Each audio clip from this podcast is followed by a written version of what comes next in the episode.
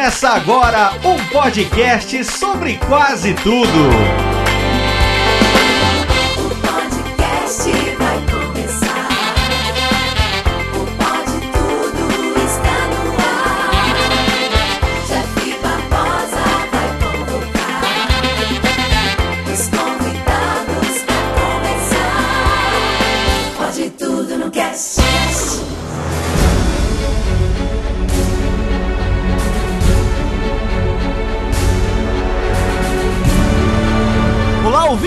Sou o Jeff Barbosa, o host do Pode Tudo no Cast que esconde o seu bigode e estamos começando mais um episódio. E aqui ao meu lado está ele, sentado no laço da verdade, diretamente do Por Onde Vamos, Pedro Palota. É, pessoal, finalmente a Marvel, quer dizer, a DC fez um filme bom, né? Aqui também, ele que passou pelo projeto Man of Steel Batfleck e agora está no Aquadrogo, malhando enquanto grava esse podcast diretamente do canal do contínuo Maicon Vitor. Você sangra. Que bosta, hein? Estamos a zero dias sem entrar das bostas do Maicon. Nosso recorde é. Nosso recorde, zero dias. Também com a gente está ele, que não faz nem conta da versão do Snyder desse filme, diretamente do canal pós-crédito Marcelo Silva. E aí galera, esse não é o filme de herói que nós queríamos, mas é o filme de herói que nós precisamos agora. E ele também está aqui, correndo e empurrando as pessoas, diretamente de Fortaleza, PH Freitas. E aí pessoal, aqui é o PH e eu gostaria de ter visto o Fred Mercury no papel do Superman. Muito bem! Nossa, que merda, velho. que bosta, Remy Malek com aqueles dentinhos pra frente, né? Linda. Muito bem, queridos ouvintes, Liga da Justiça finalmente está entre nós depois de muita, muita, muita espera e estamos aqui para discutir sobre esse filme. Será que foi bom? Será que não foi? Será que ele foi um filho de dois pais? O que, que foi de Joss Whedon? O que, que foi de Zack Snyder? Vamos aí falar sobre os pontos positivos e negativos de Liga da Justiça. Lembrando também que este podcast contém spoilers sobre o filme, então se você ainda não assistiu, vai lá, assiste depois você volta aqui e ouve, tá certo? Mas se você já assistiu, então não sai daí porque tudo isso você vai ouvir agora no Pode Tudo no Cast. Muito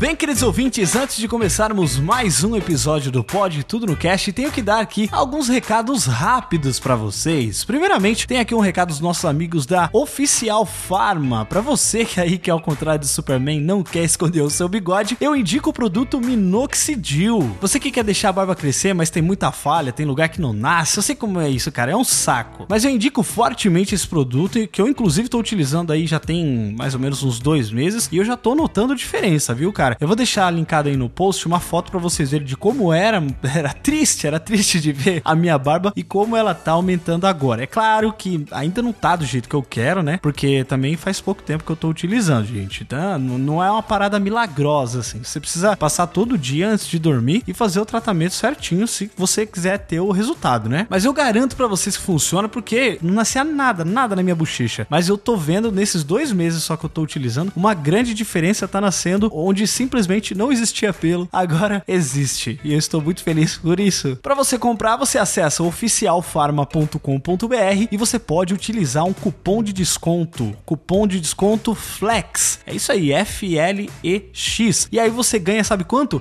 10% de desconto. Exatamente, vou repetir. oficialfarma.com.br, você utiliza o cupom FLEX para ganhar 10% de desconto na compra de qualquer produto, não só isso não, viu? E falando já nisso, eu também indico que você compre junto com o Minoxidil, compre o Peel Food, que são comprimidos que você toma aí duas vezes ao dia e ele fortalece os pelos que estão nascendo. Só o Minoxidil já ajuda, mas com o Peel Food você consegue um resultado mais satisfatório ainda para fortalecer os pelos que estão nascendo. Então vai lá em oficialfarma.com.br, tem link aí no post e adquira já o Minoxidil junto com o Peel Food utilizando o cupom de desconto FLEX para ganhar 10% de desconto na Oficial Farma, o melhor custo-benefício da internet.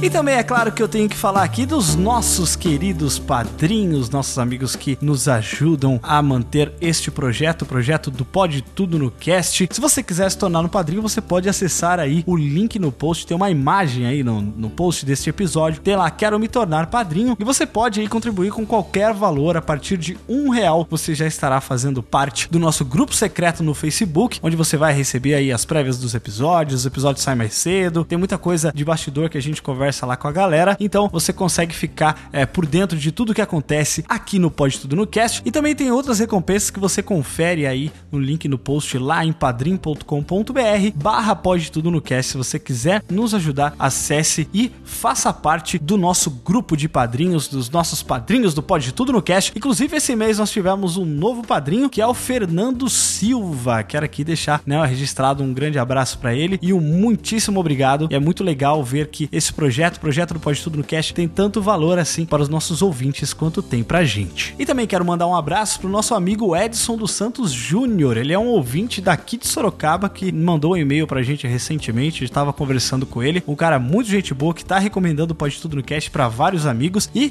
como eu já falei aqui, se você não pode contribuir com o padrinho do Pode Tudo no Cast, você pode indicar o podcast para os seus amigos, para o pessoal da sua família, seus primos. Aproveita agora no Natal, né? Aproveita para indicar o Pode Tudo no Cast aquele primo que você sabe que você não tem nada para conversar com ele, você pega e indica o Pode Tudo no Cast, que talvez ele vá gostar. E aí, se você indicar, manda um e-mail pra gente, ou então manda um recado em qualquer uma das nossas redes sociais, falando que você indicou o Pode Tudo no Cast, e a gente vai estar citando aqui o seu nome como um agradecimento, como uma forma, né, de agradecer os nossos ouvintes pela indicação. E claro que eu tenho que citar aqui os nomes dos nossos queridos padrinhos, né, que eles nos ajudam aí mensalmente a manter o projeto do Pode Tudo no Cast no ar, que são eles Cleiton Oliveira, Diego Fávero, Letícia Palmieri, Fernando da Silva, Fagner Santos e Priscila Aires. Muito obrigado, queridos padrinhos, por colaborarem com o projeto do Pode Tudo no Cast. Bom, gente, recados dados, acho que não tem mais nada pra falar aqui, então vamos agora falar sobre o bigode do Superman e muitas outras coisas agora no Pode Tudo no Cast.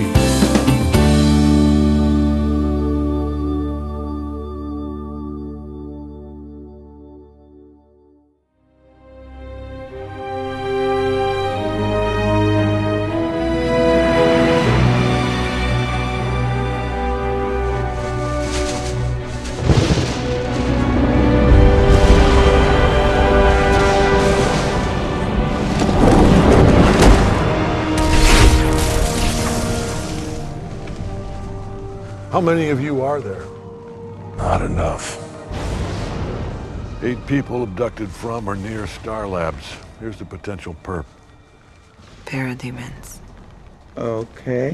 The demons must have caught the scent of a mother box. They carried people away to find out what they know. So the eight may still be alive. Nine. Oh. The head of Star Labs was taken as well. You made it. So then, there must be a nest nearby. I plotted all the sightings in Metropolis, Gotham. No pattern I can see. The lines on the map don't converge. On land. These lead back to Braxton Island, between the two cities. Gotham Harbor. These are air vents. They all lead down to the tunnel to Metropolis project that was abandoned in 29. Do you really think that Oh, wow, they just, they really just vanished. Huh? Oh. That's rude.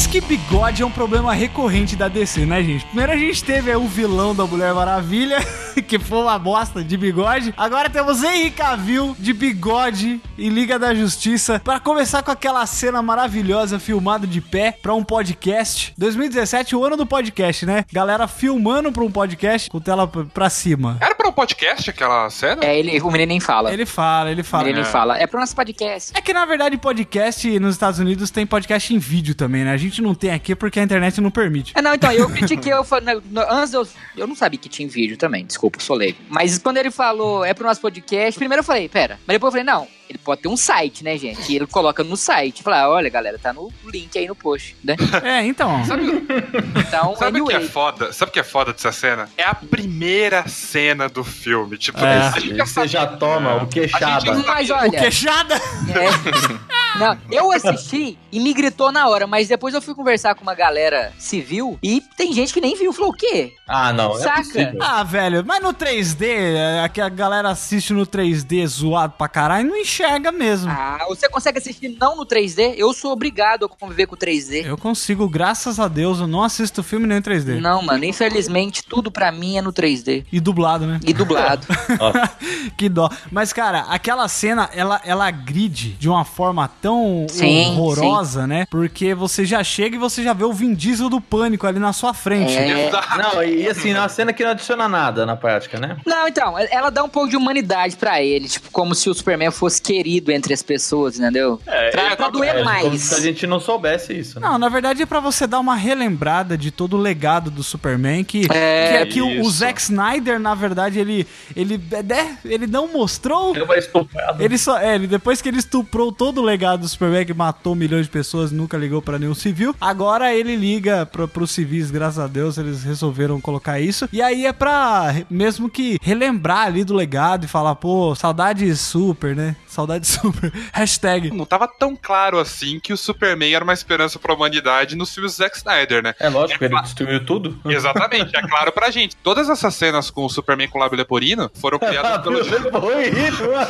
Que filha da puta. Alguém me explica a piada, porque eu sou meio burro. É, também nem ouvi. É aquele lábio que o cara tem um corte na, na boca, fica com a boca assim, veio de, de guarda-chuva.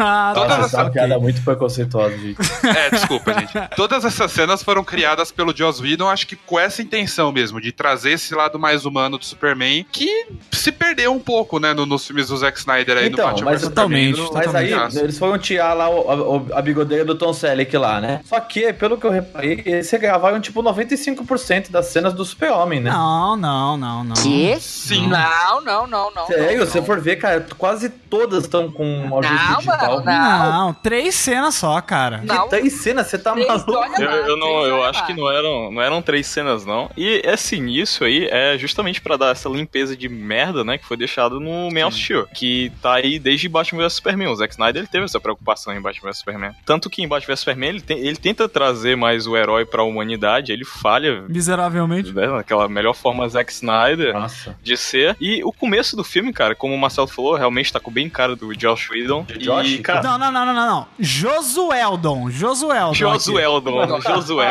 Josueldon. Josué Bem e cara- Zaqueu. Bem cara do Josueldon. Zaqueu. Pô, cara, me espantou logo de cara, realmente. Tipo, a boca dele tava esquisita, ele chegou com aquela aparência, sabe, de mini crack da Copa, a cabeça dele tava muito grande, cara. Tava muito esquisito aquela, aquela roupa e a cabeça dele gigante, o queixo também. Eu acho que teve CGI na cabeça dele inteira ali. Pior que é uma Não, ceninha é- bonitinha, né? Mas aí você bota esse- É, essa cara bizarra dele e, porra, fode tudo. É engraçado que o molequinho fica assim, ai, o que que eu pergunto pra ele agora, né?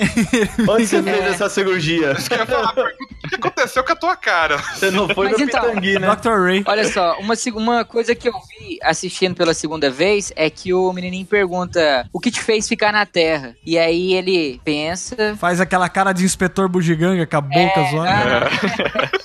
E, e voa, tipo, eu peguei isso na segunda vez, eu peguei isso como, ah, agora você já sabe, ele tá falando da luz, e aí faz todo sentido lá na frente. Pra mim, essa cena, a única importância dela foi isso, né? Eu te lembrar que o Superman gosta da luz. Como se você já não soubesse disso, né? Nossa, como se o Zack Snyder não tivesse deixado É. Isso. não, com Nossa, um cara. CGI cagado desse, era melhor ter cortado essa cena. Ou então ele só cagou pro moleque mesmo e foi embora, velho.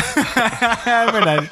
Agora a gente tá falando de cenas com o Superman com essa cara bizarra. Cenas inteiras que deu pra ver isso mesmo, que foram criadas nessa nova versão, foi esse comecinho e a cena pós-créditos lá do, do Não, Flash. isso e eu aí não tem o- E aí tem outros Nossa, momentos do filme, tipo cortes rápidos, assim, no meio de outras cenas que também tem essa, essas adições, mas Eu vi maior umas duas, três cenas que não tinham só, o resto tudo tinha, É, cara. toda, toda a parte da ressurreição dele ali não tem, que é coisa É, do Zack Snyder não mesmo. tem, Não tem. Só aquela Então, hora que ele tá segurando a galera lá e o Flash tá indo atrás tá indo Exato, é, aquilo foi criado porque, pelo que eu sei, isso não é oficial. Pouco depois que saiu o filme, vazou no Reddit, porque tudo vaza no Reddit, um monte de alterações que teve, né, da versão do Zack Snyder pro Joss Whedon. Uma das alterações, e até faz sentido pro Zack Snyder, é que o Superman ia atacar civis nessa cena toda do ressurgimento dele, e aí o Joss Whedon cortou isso porque, puta que pariu, né? Ah, Nossa, não precisava, né? Claro, claro que era o Zack Snyder. Já não bastava todas as pessoas que ele matou no Man of Steel, né? Tem que matar mais. Exatamente. Let's do it. Alright. Mas essa questão dos dois diretores, né, que eu falei, brinquei de ser filho de dois pais, aconteceu muito pelo afastamento do Zack Snyder. E a gente sabe que depois do, do, do Batman vs Superman, que a crítica. É, é claro que assim, Batman vs Superman, eu gostei mais da, da versão.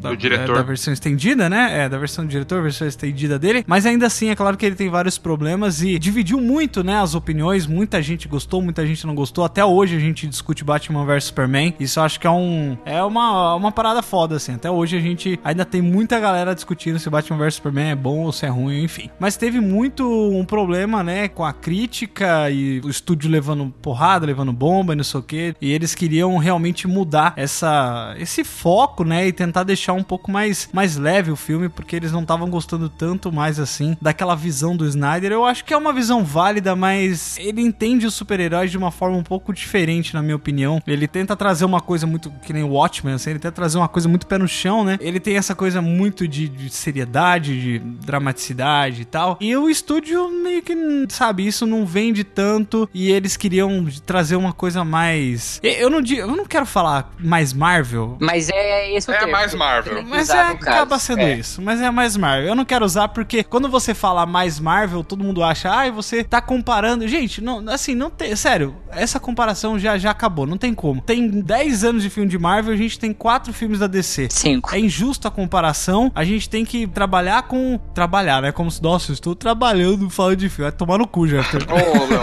Mas assim, a gente tem que no- trabalhar no sentido, a gente tem que discutir sobre a obra que a gente tem presente, né? Mas a gente vê que teve essa mudança de foco pra que trouxesse uma coisa mais pipocão. Não, eu acho que até o filme Liga da Justiça não ficou tão engraçado, não. Não ficou uma coisa, sabe, de criança, assim. Tem pequenos, são, são pontuais o humor ali. E eu acho que, que foi bem bacana nesse sentido. Então, o motivo pra isso tudo é porque, assim, os filmes da, da DC, apesar de terem coisas muito boas, ele é muito pesado e pra criançada, que quem consome pra valer isso, não é o público-alvo ideal, entendeu? Foi uma, uma reorganização pra atingir um público-alvo mais novo do que qualquer coisa, sabe? É muito pesado, agora ficou um filme mais leve, no qual os personagens têm mais carisma, falam mais besteira, sabe? É mais parecido com o que o público quer ver. Eu acho que foi um bom acerto, assim. Eu acho que o, o problema não é, nem, não é nem bem esse, sabe? De, tipo, não conseguir pegar um público mais infantil ou mais novo. Porque Batman vs Superman foi um filme com uma bilheteria até meio que boa. Eu acho que o problema realmente é causar essa antipatia com os heróis, sabe? É. Essa melancolia que se iniciou desde Man of Steel. Tanto que quando você vê Batman vs Superman, ela tá lá, ela continua, é, é uma coisa persistente. Ela tá pior ainda no Batman vs. Superman, né?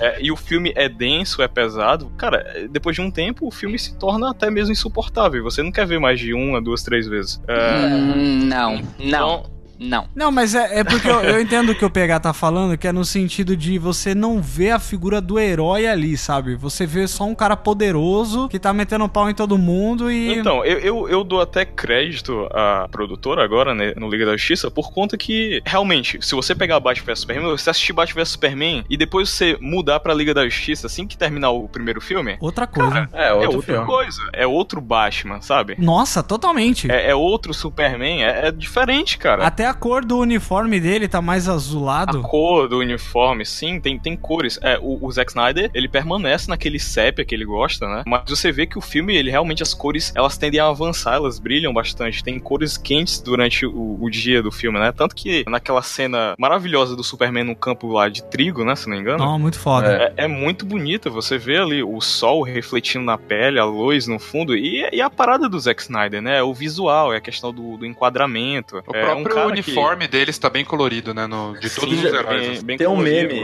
dessa cena aí do Clark no, no milharal, não sei se vocês viram, que é tipo, a Lois pergunta, e aí, Clarkão, o que você tá fazendo aí? Aí ele vira assim, tô peidando.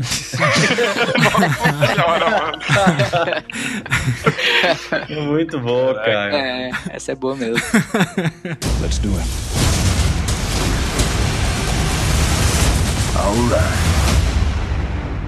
Eu considero que essa mudança, ela foi positiva no sentido de abranger mais o público, porque tudo bem, a gente, aqui, a gente tá numa faixa etária, a gente é um público alvo Chato. diferente. É, exato, a gente é um público chato, a gente também faz parte do, do público que consome, quer dizer, a gente vai no, no cinema, a gente gasta 150 reais em pipoca, Pra ganhar o balde e o copo. é, e depois você vai usar de lixo aquela porra, no- ou nunca mais você vai usar, vai jogar na- no lixo. E a gente compra boneco, compra jogo, então a gente é o público que consome isso. Entretanto, acaba que, como o PH falou, essa figura do herói, de você olhar e falar assim, cara, esse é o herói que eu via na minha infância, esse é o super-homem que inspira as pessoas e tal. Exatamente essa figura do herói que o próprio Superman, ele não tinha nele. Parece que quando ele voltou, quando ele morreu e voltou, ele voltou melhor, tá ligado? Parece que foi mais ou menos isso. Uma coisa que eu falei no cast, acho que foi de Batman vs Superman, que eh, a gente falou muito sobre Man of Steel, que o Superman não era bem super-homem e tal. E eu lembro de ter comentado que ele não é um super-herói bem formado ainda no Man of Steel, nem Exatamente. no Batman Superman. Quando chegou nesse agora, você vê o Superman de verdade, né? Que é um Superman mega atencioso, que não quer fazer destruição, mas quando ele vai pra porrada, cara, pelo amor É, de nossa, Deus, é lindo, cara. É lindo, é, É lindo, é fan- Ele chega. que Que assim, aquele é o super-homem. Ele vem pra acabar com a briga. É. É, é roubado, roubado. É, mas eu roubado. não acho que isso seja uma coisa planejada, entendeu? Eu acho que ele era assim, já não ah, vai chegar depois da ressurreição dele, ele vai ficar melhor. Não, não, ah, não mas causa então, não, não, não. Olha só, mas então É. vamos dar licença, né? Peraí, como que você vai saber que tudo do universo da Marvel, que é o que a gente sempre usa como referência, foi planejado? Você tem que comprar a ideia que o Superman, desde o começo, você vê que, ao contrário do Batman, que a gente já tem um Batman que tá nativo há 20 anos, a gente viu a trajetória do Superman toda. O que aconteceu na vida do Superman tá em filme, entendeu? Tá, cara, mas você entende, até no Man of Steel mesmo, depois daquela treta toda, você entende que depois que, porra, o pai do cara fala com ele, fala, olha, você vai ser a inspiração deles, Clark, você não sei o quê, você não... Faltava a voz do Cid Moreira pra ele ficar, ficar, né, impulsionado a fazer as coisas. Caraca, e ia ter Jonathan Kent de novo, velho. Eles cortaram essa porra. Ainda bem, porque ninguém aguenta mais essa porra. O cara em Batman vs Superman sobe um morro pra ver aquela porra do pai dele que tá lá em cima. Como? Como? E mesmo assim, ele ainda não sabe o que ele é, ele não sabe o que ele quer fazer. Mas eu gostei muito do Superman desse filme, porque ele é de fato Superman. Ele sabe quem ele é. E aquele vídeo ali que foi gravado não pode ter sido gravado na época de Batman vs Superman, porque ele não era aquele cara. Paz e amor, né? Assim. É, não é, não é. Aquele vídeo é o que acontece tudo. É como se alterasse o universo. Foi o Flash que fez, foi o Flash. É, foi o É, Flash. foi no multiverso. Esse vídeo inicial é, foi realmente na mão do Joss Weldon, que foi um cara que tomou as rédeas dos diálogos, né? E que acabou até deixando o filme um pouco mais leve do que ele poderia ser. Não descreditando o Snyder, eu acredito que realmente iam ter piadas no filme e o Superman realmente é crédito dele. Eu acredito que ele fez um Superman mais esplendoroso, mas esses diálogos. é, Esplendoroso, olha que palavra bonita. esplendoroso. Vocabulário. Esplendoroso. Tanto que naquela cena que eu não vou especificar agora, da resolução final, tem até uma piadinha divertida com o Superman, né? Ah, pelo amor de Deus, você gostou daquela bosta ali? Faltou ele falar assim, morri! Caralho, velho. Nossa, se o Cyborg se quebra, ele chega lá, você matou meu marido? Ai! Duas coisas importantes que eu quero falar aqui. Só duas, depois disso você vai embora. Depois disso é, vai embora, tchau. só isso que eu quero falar. Sobre o Superman, uma coisa que sempre me incomodou. Ficou, foi a... Oi? Ah, não, não, não, não, não, não, não, de não, novo, não, não, de novo, não, não, eu me recuso, é, é a, botar essa música de novo, de novo. Não, não, não, não, não, não, não, Chega, Pedro, pelo amor de Deus. É um looping, né, cara? Eu não, entendi, é Né? porque toda vez que, é que tem cast da DC aqui, alguém fala Superman, daí alguém faz a piada. Ficou fraco, o Nossa pingo jogo aqui. velho. Aí tem que botar a música. Eu não vou, não, não vou participar disso. O Pedro é essa ratazana de esgoto suja mesmo, né, mano? Pelo amor de Deus, viu? Que cara baixo, mano. Sua ratazana capivara. Senhor é um filho da puta. O senhor não é contínuo. O senhor é um filho da puta. Caraca, onde que desliga? Onde que desliga a pistola do, do, do Michael, velho? O cara não sempre pistola. Let's do it. All right.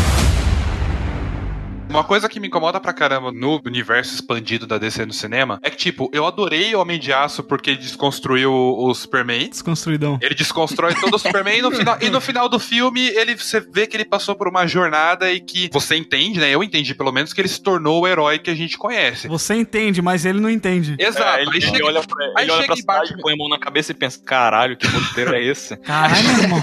Eu sou um merda, Jesus. Aí chega em Batman vs Superman, onde minha grande expectativa é que ele virasse o herói fodão que a gente esperava, e ele continua a mesma coisa. Tipo, o cara não evoluiu nada de um filme pra outro. Por isso que eu me incomodei tanto com o Oxe. Batman vs Superman. Não. Uma das coisas que mais me incomodou foi isso, que ele continua o cara que, ah, eu não sei se eu devo ser herói, eu não sei se as pessoas gostam de mim, eu não sei se eu... Sabe o que, que ele precisa? Sabe o que ele precisa? Ele precisa do Ben 10. Tá na hora de virar herói. Não, olha só, eu acho que a evolução do Superman não podia acontecer no começo de Batman vs Superman, porque justamente ele tinha que sofrer a culpa pela destruição de Metrópolis, entendeu? É, pode ser, pode Que ser. aí no final de Batman vs Superman, quando ele morre, que ele se sacrifica ali, naquela hora que ele dá o adeus pra luz, você meio que já saca que, velho, fudeu. Você entende que ali sim ele evoluiu. Evoluiu e morreu. Mas você prefere ser um evoluidão morto ou um covarde vivo?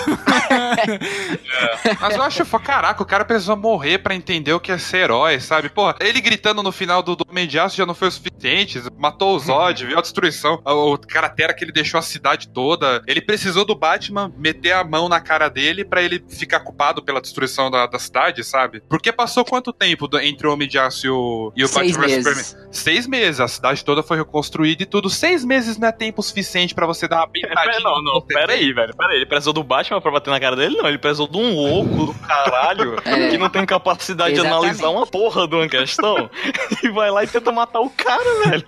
Pois é. Isso que me incomodava muito no Superman. Então, assim, achei legal sim o que acontece com o Superman nesse filme, que ele surge como o Superman que a gente conhece, que a gente gosta. Inclusive, eu falo que a primeira cena que foi escrita do Liga da Justiça provavelmente foi ele olhando assim no horizonte, falando civis, que foi só pra focar, olha, agora o Zack Snyder escreveu essa cena, mostrou pra Warner. Toma aqui, ó. é, A gente vai mostrar isso aqui no filme, tá? Pode ficar tranquilo que dessa vez é o Superman mesmo. Mas, porra, antes tarde do que nunca, né? Não fez mais que obrigação Sim. mostrar É, o Superman eu- do jeito eu- que deveria ter mostrado agora. Vamos fazer uma plaquinha assim, DC, você não fez mais que a sua obrigação. Exatamente, exatamente. Eu não sei se essa cena não serviu pra mostrar que ele realmente se preocupa com civis, mas serviu pra mostrar que ele realmente enxerga de longe, sabe? E em questão. que filha da puta. Mas é que ele olha, ele olha pro nada, ele olha pro céu e fala civis. Ele, Não, ele, ele cheira, ele cheira e fala: Não, tem civis demais. ele ouve os civis, no caso. Que a gente ouve eles. Aí ele faz um bolinha gamer assim, aí ele sai. E sobre Batman vs Superman, vamos deixar um pouquinho de lado aí, né? Porque acho que um filme que conseguiria se resolver só com o Batman chegar pro cara e falar: E aí, mano, que rolê foi esse aí de Metrópolis? Mano. Então, e o- Ai, vamos parar, vamos parar de falar de Batman vs Superman, senão eu vou ter que defender É, Batman vs Superman. Porque nego, nego não consegue entender que o Batman dali é o Batman de 20 anos de carreira, velho. O Robin morreu, porra. Ele não conversa com Ah, mais Robin. É, Não é tem mais ninguém mesmo, pra é. pegar. É dentro É. do gritaria aquele Batman ali, minha É, ele não É- sabe mais é ser isso aí. detetive, vamos lá. Pra mim, assim, o que me incomoda muito no Liga da Justiça, a única coisa, na verdade, que me incomodou mais, foi que, assim, ele é um filme todo aparadinho, todo que parece que tá com medo de, de, de fazer qualquer coisa, né? A gente vai ver no filme, parece aqueles caras que chegam de, de, de mansinho, assim, aquela pessoa que tá brava, e você vai chegando de mansinho nela com medo de falar qualquer coisa que vai deixar ela brava, sabe? Que eles foram aparando, ah, aqui não pode desagradar muito as crianças, não pode desagradar muito quem é mais velho, não vamos desagradar muito a crítica, mas também não vamos desagradar muito o público mais nerd. Mas não é assim que Então, se faz um filme? É, mas não, o não, Marcelo, não é. o Marcelo trouxe um ponto importante, realmente. Não é assim que se faz um filme. A questão de Batman vs Superman, eu trazendo, né? Eu falei pra não trazer mais, eu acabei trazendo agora de novo. é um É filme. porque o cara conhece o Pode Tudo Cast depois que saiu esse cast, aí ele fica, meu Deus, eu deveria tanto ter participado desse podcast. Aí ele fica, ai, agora eu vou falar. É. Let's do it.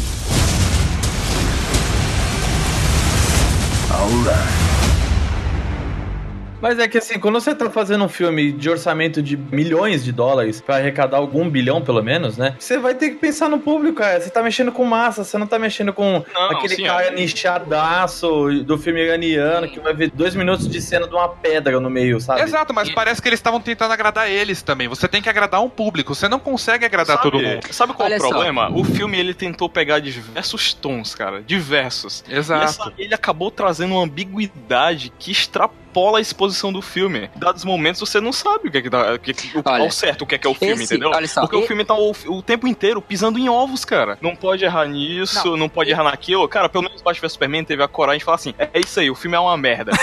Sabe? E Liga da Justiça não, velho. Liga da Justiça fica tentando segurar um cara em cima de uma corda pra ele não cair. Não, opa, vai mais pra esquerda, mais pra Não, e- direita. isso eu dou pro Batman vs Superman. Eu, pessoalmente, não gosto do filme. Mas, assim, o Zack Snyder foi lá, fez um filme e falou: Olha, essa é a minha visão. Ele se arrisca, ele se arrisca. Teve gente que gostou, teve gente que falou, puta, é foda demais, melhor filme do mundo, universo e tudo mais, que nem o Michael. E teve gente que achou uma merda. Só que assim, é um filme que ele sabe o que ele quer, que ele tem a Não, visão não, dele, tá não. ali e pronto. Ó, Aí você tá, aí você tá Isso, forçando a amizade. tá você tá falando ó, do Batman vs Superman aí, né? Eu vou Sim, exato, ele- questão. Sim, o Ele Zack tem um- Snyder é um cara que coloca a cabeça a prêmio toda a vida. Por isso que É. ligada vive tacando rola nele. Mas olha só, eu já vou começar com o textão aqui falando. Eu só acho engraçado que, quando lançou Batman vs Superman e o cara foi super corajoso, todo mundo meteu o pau. Ah, como que o cara faz uma bosta Eu dessa? continuo metendo É, pau. Eu, eu não tava tudo aqui, né? Aí agora, acabou a coragem dele, porque tudo que ele tinha Não, de não, coragem... não. Pera, Michael. Ninguém tá falando que é o Zack Snyder que não tem coragem, que ele cagou na cueca e saiu chorando. O cara acabou de falar. O cara aqui, olha, Não. Jeff, bota um replay pra gente então dele falando isso. o Bota um Snyder é um replay só corajoso. pra ele queimar a língua aí. O filme é corajoso, mas não quer dizer que o filme é uma merda. Quando você pula de um penhasco, você tá sendo corajoso, mas você é um idiota de qualquer maneira. Vamos lembrar que o Everest tá cheio de cadáveres que um dia foram pessoas extremamente corajosas. Corajosas. Exatamente. cara. Sim, sim, sim. Então, mas o que eu tô falando, o que eu tô falando agora é isso. Agora estão criticando a coragem dele. Liga da Justiça é um filme que tem muitos tons, exatamente por isso. Ele é o início de uma nova fase de si, porque você não pode pegar um filme que era dark e transformar ele num arco-íris de um dia pra noite. Sim. Exemplo, Thor, né? Quem alguém viu Thor 3 aí, tá com 95 no Rotten Tomatoes. Então, um pau no cu todo mundo.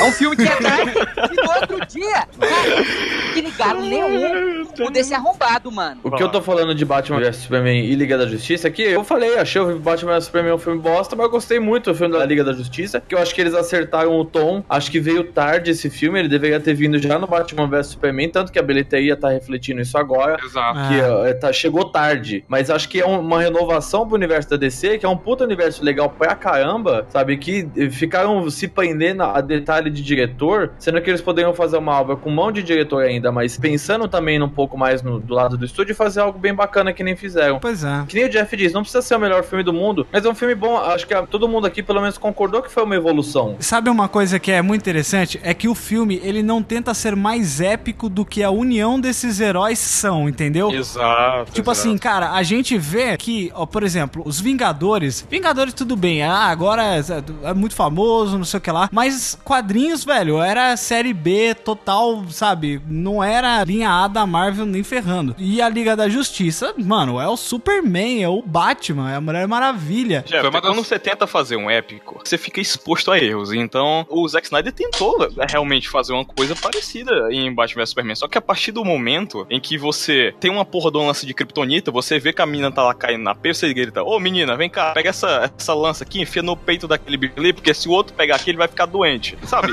Essas, essas- essas pequenas coisas que não são pensadas.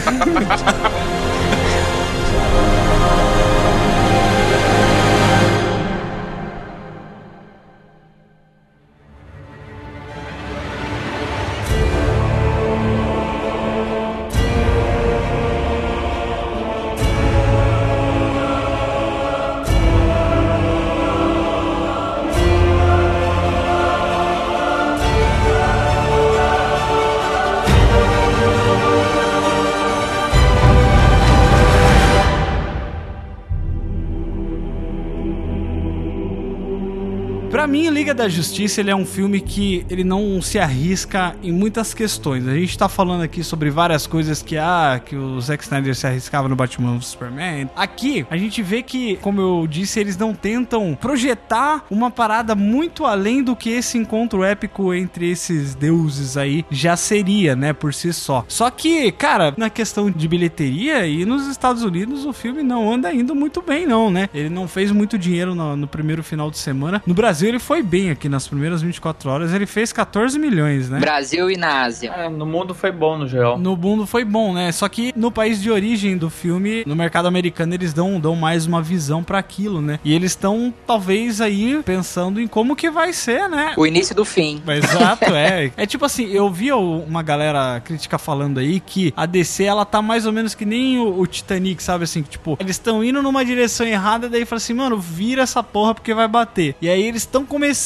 a virar assim, vira Exato. e...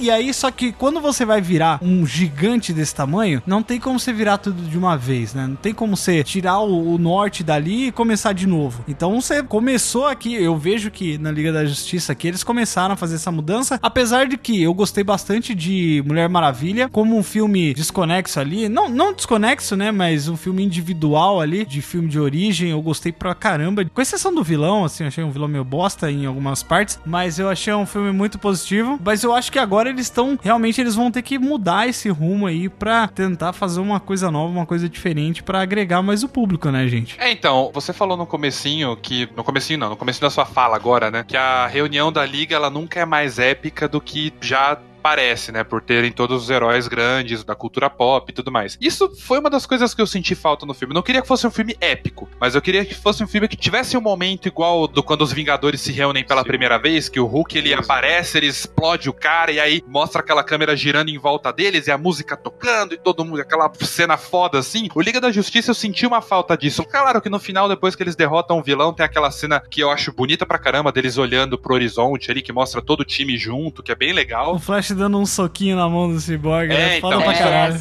Isso é bem bacana, mas eu acho que faltou aquele sentimento de caralho, eu tô vendo esses heróis grandiosos assim, juntos pela primeira vez. O que mais me incomodou nesse filme é que ele pareceu muito avulso, sabe? Uma aventura muito avulsa. É um episódio, né? Uma série, como se fosse um episódio da série. Mas então, esse é o lance. A a animação da Liga da Justiça, ela tinha aventuras avulsas, entre aspas, toda Episódios. semana. Mas mesmo assim, sempre que você assistia todo episódio, você tinha o sentimento de que tava vendo algo especial, sabe? De que a reunião desses heróis não é qualquer coisa, não é algo Ah, mas olha, eu- aleatório, que é algo eu não tive-. Eu, eu discordo um Não, pouco de você. é, eu discordo no sentido de. Não é uma coisa aleatória, mas eu, eu gostei de diversos pontos quando uniu o grupo, né? O conjunto todo. Principalmente da parte em que eles diminuem realmente o Batman, que mostra que ele não é essas coisas todas, né? Exatamente. É, ele acaba até sendo um Batman um pouco contraditório com o Batman do filme lá que nós não vamos mais citar. Mas que é um Batman que vai atrás de descer o cacete mesmo e tem Ah, é. dinheiro pra isso, né? E esse Mas Batman eu- tá engraçadão, né? O Batman Tá, da é, tá engraçadão, tá, tá de tiozão, meio Tony Stark. Mas voltando pra questão do filme não querer tomar riscos, né? Que ele acaba pisando em ovos, eu acho que faltou diversas coisas, assim, pra que transformassem o filme em algo que ele poderia ser, sabe? Ele poderia ser um filme maior. Ele poderia ter momentos grandiosos, sim, entendeu? Além desse, desse momento em que os heróis estão juntos ali e faz aquela referência ao pôr do sol de Liga da Justiça Sem Limites e tudo Parece mais. que ele tem medo de ser um filme maior, né? Ele tem medo de ser um filme maior e um dos maiores problemas disso, cara, é o vilão meia tigela que foi Nossa entregue, senhora, entendeu? Caraca, Lobo da Steppe. Puta que pariu, que nome merda. O Lobo da Steppe não é um vilão tão merda assim como foi mostrado, entendeu? Você vê que ele tem a, a impostura, entendeu? Ô, mas então forçaram pra ser um merda, hein? Em momento nenhum você vê a cara do Siren Heights ali, cara. Ele não tá ali, é um bonecão de plástico medonho, Ele, sabe? ele é um mongol, tipo o Ultron, tá ligado? É, mas veja, Pedro, trazendo um pouco da Marvel agora. Os vilões da Marvel, sim, eles são tratados como idiotas no final, cara. Tanto que eu saí de Thor Ragnarok meio. ah, sabe? Mas Eu não lembro da- desse filme. Eu nem assisti essa bosta aí. Os vilões da Marvel, eles têm, por característica, uma personalidade forte, sabe? Que representa eles. Que quando você pensa né, nessa personalidade, vem diretamente isso. O Loki, por exemplo, é o cara que você não pode confiar, entendeu? O Tron é um cara que é cego na própria ideologia, sabe? A Hela é aquela mulher que se perde no meio da vaidade, ela anseia pelo domínio, entendeu? O Lobo da Steppe, que ele é só mais um idiota que quer dominar o mundo e foda-se, entendeu? Eles cortaram cenas dele que poderia ter sido essencial no desenvolvimento do Não, ele não é só mais um cara que quer dominar o mundo, não, e ele mesmo fala isso. Putz, pois se ele falou isso, ele é um merda, meu irmão. Porque ele entregou, ele entregou ele é uma um coisa merda? completamente diferente, cara. Não, mano, se ele é um merda, você vai falar o que pra mim do Ultron? Porque não dá pra. Porra, o Ultron levantou um pedaço da Rússia, cara. E, e tava, e tava todo mundo lá morrendo. Esse vilão não trouxe. Tudo bem, tem aquela questão, né? Ah, quando traz muitos danos à Terra, o nego reclama. Quando traz pouco, o nego reclama também. Só porque é DC. Não, cara, não é porque é DC. Você não precisa viver num 8 ou no 80, entendeu? Você pode trazer algo a mais do que uma família que representa a humanidade, cara. Puta que Sim. pariu. Isso é um erro. Meu Deus. E se duvidar, eles foram civis que o Superman viu de longe. Sim. Então, nesse É. dia, no, no dia do lançamento do Liga da Justiça, saiu uma notícia falando que o ator que vai interpretar o Shazam quando ele é criança foi escolhido e tal. Eu não sei porquê, focou tanto nessa família que eu tinha certeza que aquele menininho era o Shazam. Eu falei, velho, moleque... Ainda falei com um colega meu, comigo, nossa, eu acho que esse moleque é o Shazam, hein? fica esperto.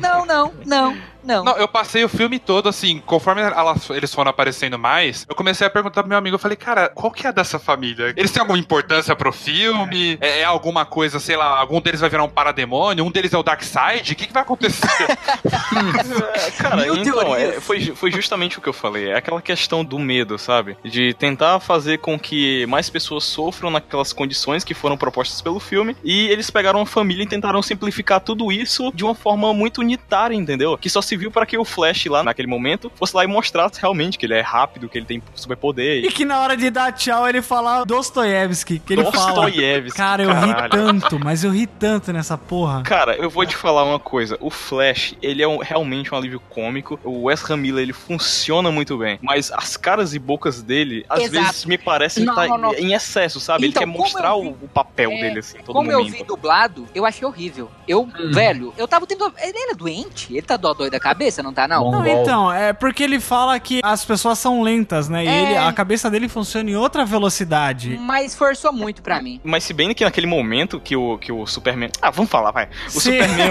vai- vai lá e ele, ele ressurge, né? Essa parte é maravilhosa. Ele ressurge e o Superman tá dando um pau na liga inteira, que é pra ser como é pra ser realmente, né? Meu, Eu urrei. eu, gri, eu urrei. É, que o Flash faz aquela volta, ele olha pro Superman Isso e é ele vai muito virar. bom, cara. E o olhinho. Caraca, o cara acompanhou, velho. Nossa, mano, Pô, sensacional. eu me arrepiei inteiro, viado. Puta que pariu. Muito, Muito foda, bom, velho. mano, Não, muito E bom. aí eu pensei, Tudo eu pensei, bem, né? vai ficar só nisso, vai ficar só nisso. E ele começa a lutar com o Flash, mano. Ô, Nossa. Na hora que ele começa a lutar com o Flash, velho, eu fiquei pensando, putz, covardia, né, velho?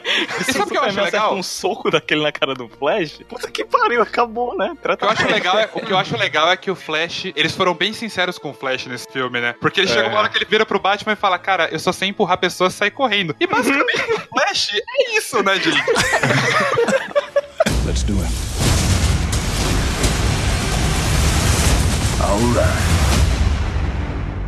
Falando nisso já, assim, deles funcionando, eu acho que ele- eles funcionaram muito legal nas partes da- das lutas, assim, os personagens em si. Eu acho que ficou legal. Eles como um grupo, assim. Ação Sim. em conjunto, né? Isso. Exato. Nenhum deles é mais importante do que o outro quando eles estão lutando. Mesmo Sim. o Batman, é que o Batman é um merda mesmo. Ah, não, mas até ele, velho. Até ele conseguiu lutar em equipe lá. Ah, mas eu acho que o Batman ficou, ficou muito apagado nesse Ele filme. mas colocado. ele tem que ficar, mano. Se você trazer. Não, velho. Cadê o Batman detetive, cara? Ué, ele reuniu a galera. Ele reuniu porra nenhuma. Quem reuniu foi a Mulher Maravilha. Reuniu. Foi a Mulher, A Mulher Maravilha, Maravilha, velho. A Mulher Mas Maravilha tomou o va- front ele do negócio, sabe? Se o Ben. Affleck sair agora, se ele, ele tá só ameaçando, né? Se ele sair agora, foda-se, a, a líder da foda-se Liga da não. Justiça vai ser a Mulher Mas Maravilha. você percebe, deu pra perceber que eles deram uma retrabalhada no filme nesse sentido também, porque pelos primeiros trailers dava a entender que quem ia juntar todo mundo era o Bruce Wayne, a Mulher Maravilha ia ajudar. E no filme, vendo o filme, parece que foi meio que o contrário, né? A Mulher Maravilha fez muito mais do que o Batman, né? O Batman só deu ideia, e se a gente juntasse essa galera, né? E aí ela que foi meio que liderando a Liga da Justiça o tempo todo, porque pelos primeiros trailers dava a entender que o líder até o Superman voltar ia ser o Batman, né? Só que acho que depois do sucesso da Mulher Maravilha, eles começaram a regravar o filme, né? Mudaram algumas coisinhas ali e fica parecendo que a líder da coisa toda até o Superman voltar, é até depois do Superman voltar, é a Mulher Maravilha mesmo, né? Uma coisa que eu achei bom, assim, foi a questão de introdução dos personagens. Eu acho que faltou faltou um pouco só a introdução mais do Cyborg, sabe? É, Pra mim, vendo os primeiros trailers, ele, ele assim, ele é uma linha mestra do filme, sabe? Ele estar no filme é mega importante porque ele tem ligação com tudo que está acontecendo, né? Porque ele se liga à caixa materna e ele sabe Nascido da caixa. Exatamente, então ele tem uma conexão ali. A solução do filme é meio que é ele, né? E eu acho que ficou faltando um pouco, sei lá, uma carga um pouco mais dramática nele, porque tudo bem, teve a apresentação do Aquaman, que foi rápida, foi ok, mas foi legal. Só que eu tinha várias cenas super interessantes do trailer, por exemplo, dele jogando lá, dele voltando pra casa, É. cena do acidente também que ia ter, né? Olha, só um ponto aqui importante deles terem cortado isso. O filme ele ia voltar a ser aquele Batman vs Superman, cheio de cenas em câmera lentas e super dramáticas. Pois Por isso é, foi cortado e eu não senti falta nenhuma. Deu pra fazer a conexão com o personagem de Batman vs Superman, que mostra Mas ele. o- Então, se você entende que é o mesmo personagem e funcionou, é isso, mano. O que o Jeff falou agora sobre o Cyborg, né? Que ele realmente teve até um. Ele, ele teve um, um bom tempo de tela, vai. Teve, teve. É, também Mas acho. foram cortadas diversas coisas dele, porque senão o filme É. ia se focar muito na figura Cyborg. Só o que Ray essa- Fisher ficou chateadinho que cortaram um monte de coisa. O Exato, ator que fez Cyborg. essas cenas do, do Victor todo momento, cara, iam ficar meio até antipáticas, sabe? É, Sim. Porque ele não é um cara. Se você for ver realmente o Cyborg ao pé da letra, ele não é tão cativante assim, cara. O único Ah, problema que trouxe através do personagem foi justamente o fato do nada ele ser um cara depressivo, que não lidava com a situação atual dele, e do nada ele aceita de boa. E ele tá lá voando, tá com os amigos. Então eu acho que essa transição faltou justamente por Não. causa das cenas que foram cortadas dele, entendeu? Olha, eu vou discordar nesse ponto por causa do seguinte: a minha interpretação, quando eu fui ver o filme, eu não tinha sabido, ainda- eu não, eu não tinha sabido. Eu não sabia, é foda. eu não sabia ainda dessas informações. Eu percebi algumas cenas, claro, por exemplo, ele fechando o capacete, isso eu senti que não tinha, mas eu não sabia que teria mais aprofundamento nele. Ele é Homem de Ferro, né? É, Achei da hora, Eu- inclusive. Nossa, isso, isso era muito legal. Eu achei ok isso tudo dele e de repente ele tá amiguinho de todo mundo da Liga da Justiça, porque ele era um cara aparentemente popular no colégio, porque ele era o jogador de futebol americano. E aí do nada ele teve o corpo dele destruído e ele nunca mais ia poder fazer aquilo que ele fazia de melhor, digamos assim. E aí ele entra nessa depressão e ele começa a não se aceitar. E do nada ele entra em negação, entendeu? Até que tem aquela cena muito foda do pai dele falando que ele não é um monstro e aí ele vai e responde pro pai dele. Engraçado você achar que eu estava falando de mim. Então, né? Eu acho que, tudo bem, eu acho que faltou um pouquinho, mas essas cenas dele na escuridão, assim, essa parada ajudou a, a complementar o personagem, a mostrar quem ele realmente era. E eu não, não- discordo do PH também, eu acho que ele não teve uma mudança repentina. Eu acho que quando a Mulher Maravilha falou com ele, porra, Gal Gadot falar com você, cara, é lógico que você vai, você vai afinar, né, velho? E aí depois ele também, eu não lembro direito, mas eu acho que ele teve alguma treta lá com a caixa dele lá, que é aí que ele falou, putz, o cara quer a caixa, então ele precisa ir atrás dessa galera aí. Inclusive, é Cara, muito esse- boa a cena que ele tá lá vendo o Batman e a Mulher Maravilha de longe, né, atrás de uma árvore lá no lago. E eu E fiquei ela pensando, pô, o Batman não, não, não sacou, sabe? O Bruce não sacou que ele tá ali, o cara é detetive. Aí de repente a é. Mulher Maravilha lá na frente fala, eu sabia que você tava lá no lago. Eu achei isso muito bom, cara. Olha, eu só quero fazer uma observação que ele falou. Será que o Batman não sacou? Ele tirou um caderno do bolso e anotou. Olha aí, mais uma coisa pra gente falar mal do Batman. Como que o Batman não sabe que o cara. Ai, meu Deus! Ele tem que saber, né? O detetive! Alô, Ah. Christian Bale. Mas, mas eu vou. Let's do it.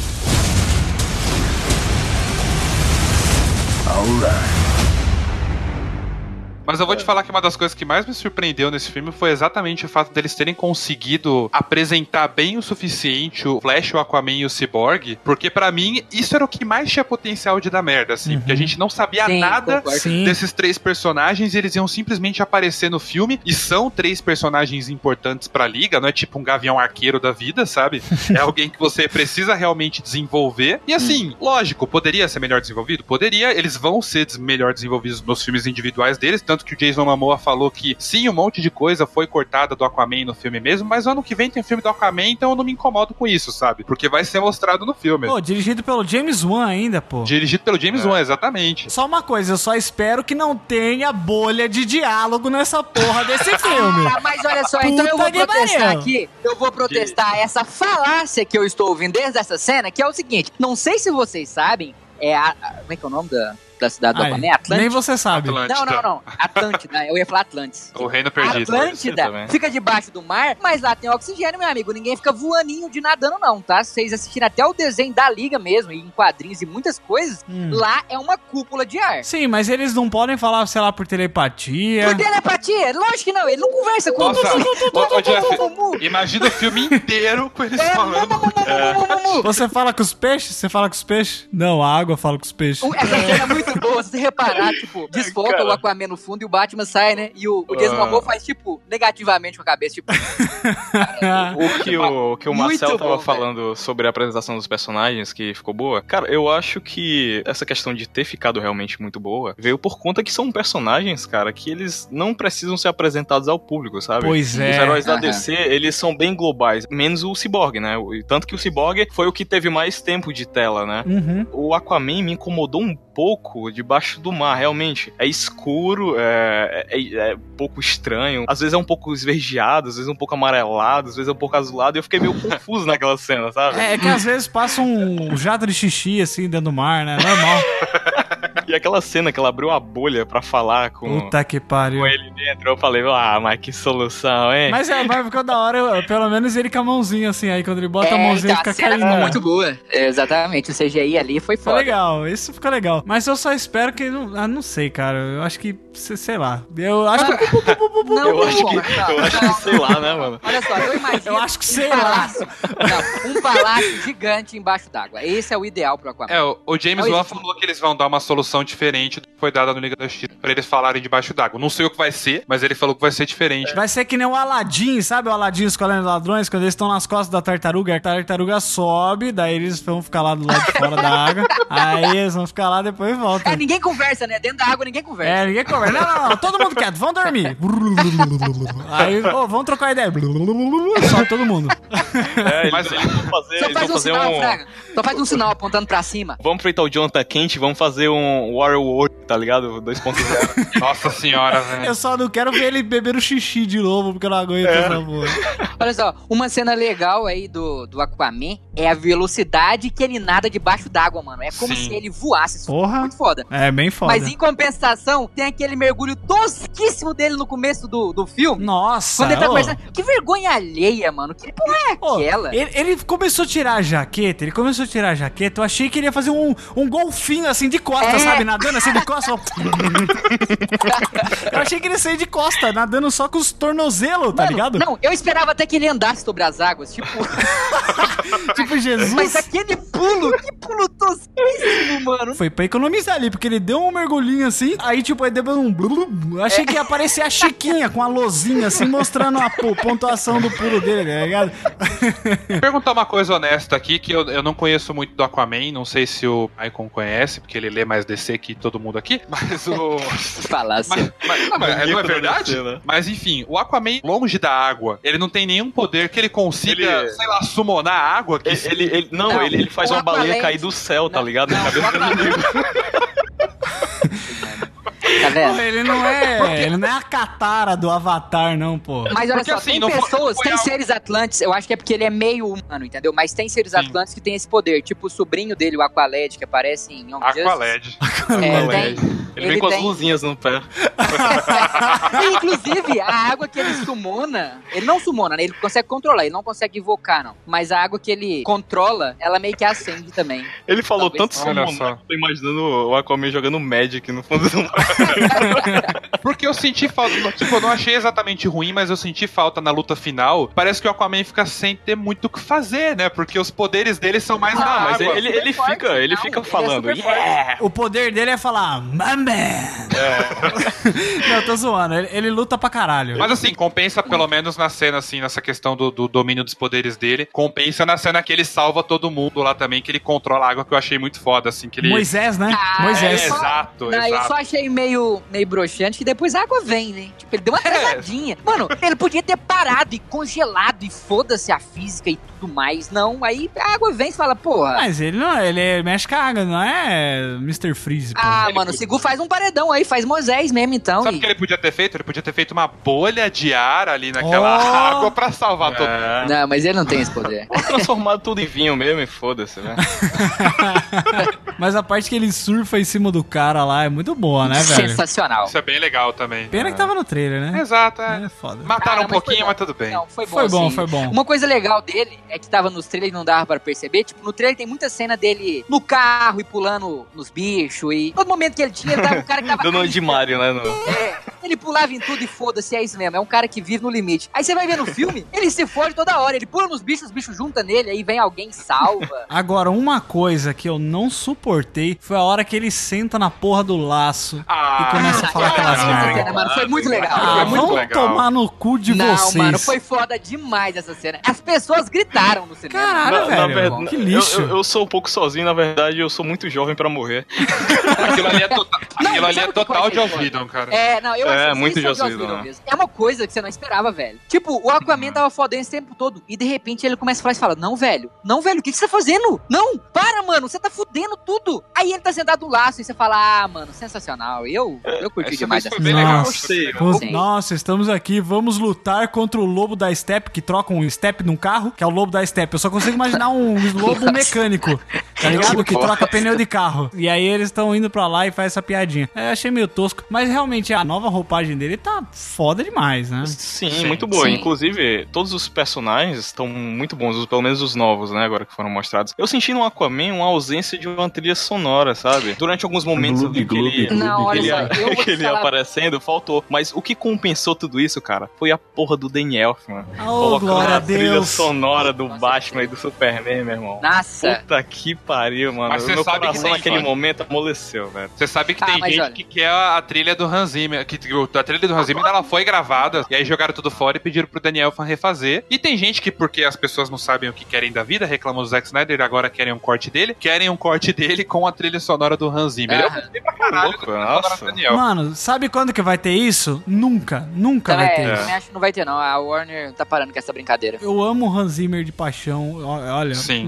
o Hans Zimmer é um cara foda. E o tema que ele criou pro Superman é muito bom, não tem como Muito é bom. muito bom, é O- muito a bom. parada do Hans Zimmer é trazer, tipo, um- uma essência de drama pra trilha. e- Exato. E, o incrível como ele consegue trazer essa essência de drama até pra cena de ação, sabe? Em Batman vs Superman você vibra com aquela trilha, tá ligado? E o Daniel Elfman já é o cara mais caricato, né? Ele traz aquela essência do super-herói você se sente É. mais familiarizado com tudo. Eu acho que a trilha sonora, ela conversa muito nesse sentido de, de, de equipe, né? Porque Ah, ela sim. mostra um pouco da trilha de cada um, no caso ali do Batman. uhum. Cara, na hora que tocou a trilha do Batman, eu desacreditei. Ah, Puta que, foda, pariu. cara. Na hora que o Gordon olha pra cima e aí mostra o Batman assim em cima Sim. e toca aquela Nossa, música do Daniel mano. E também aí ele mostra, né, a do Superman, só que você vê que são apenas flashes e depois volta pra aquela trilha da equipe em si, né, que Sim. ela é meio que misturada, ela não é tão assim em destaque, mas ela serve muito pra levada do filme e eu acho que empolga sensacionalmente. Let's do it.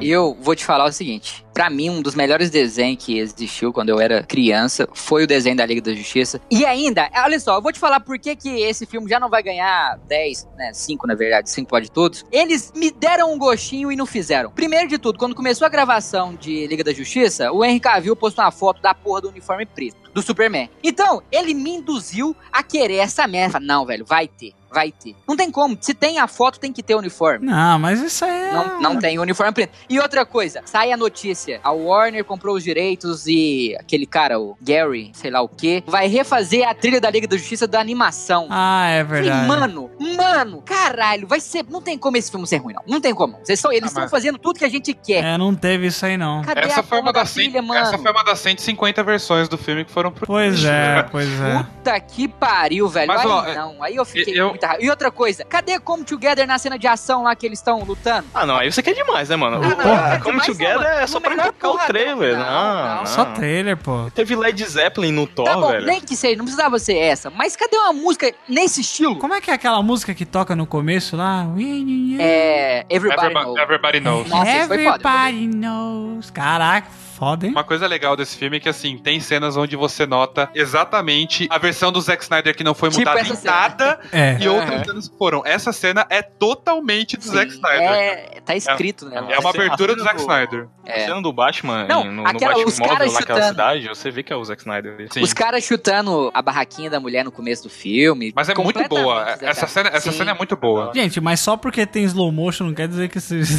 Não, não, mas é, é meio depressivo. É uma, é uma pegada Zack Sim, Snyder. sim, dá pra ver, dá pra ver. O depressivão da galera. É, eu acho que assim, é, é, não tem como se falar, ah, essa galera que tá falando, ah, eu quero ver a versão do filme. Ah, cara, pau no seu cu, você nunca É, vai não, ver eu isso. Vai ver Olha só pra reclamar Querer, depois. eu queria ver, mas eu queria ver assim como eu quis ver a versão estendida e eu já gostei. A versão que existe é essa versão aí. No máximo que vai ter, talvez uma versão estendida, mas é o corte dos dois, é um filme dos dois, não tem como dizer. Sim. Eu queria, eu queria ver o corte do. Na verdade, eu não queria ver. Eu acharia legal se lançassem o corte do Zack Se Snyder. fosse uma bosta. Não, não, não, não é por causa disso.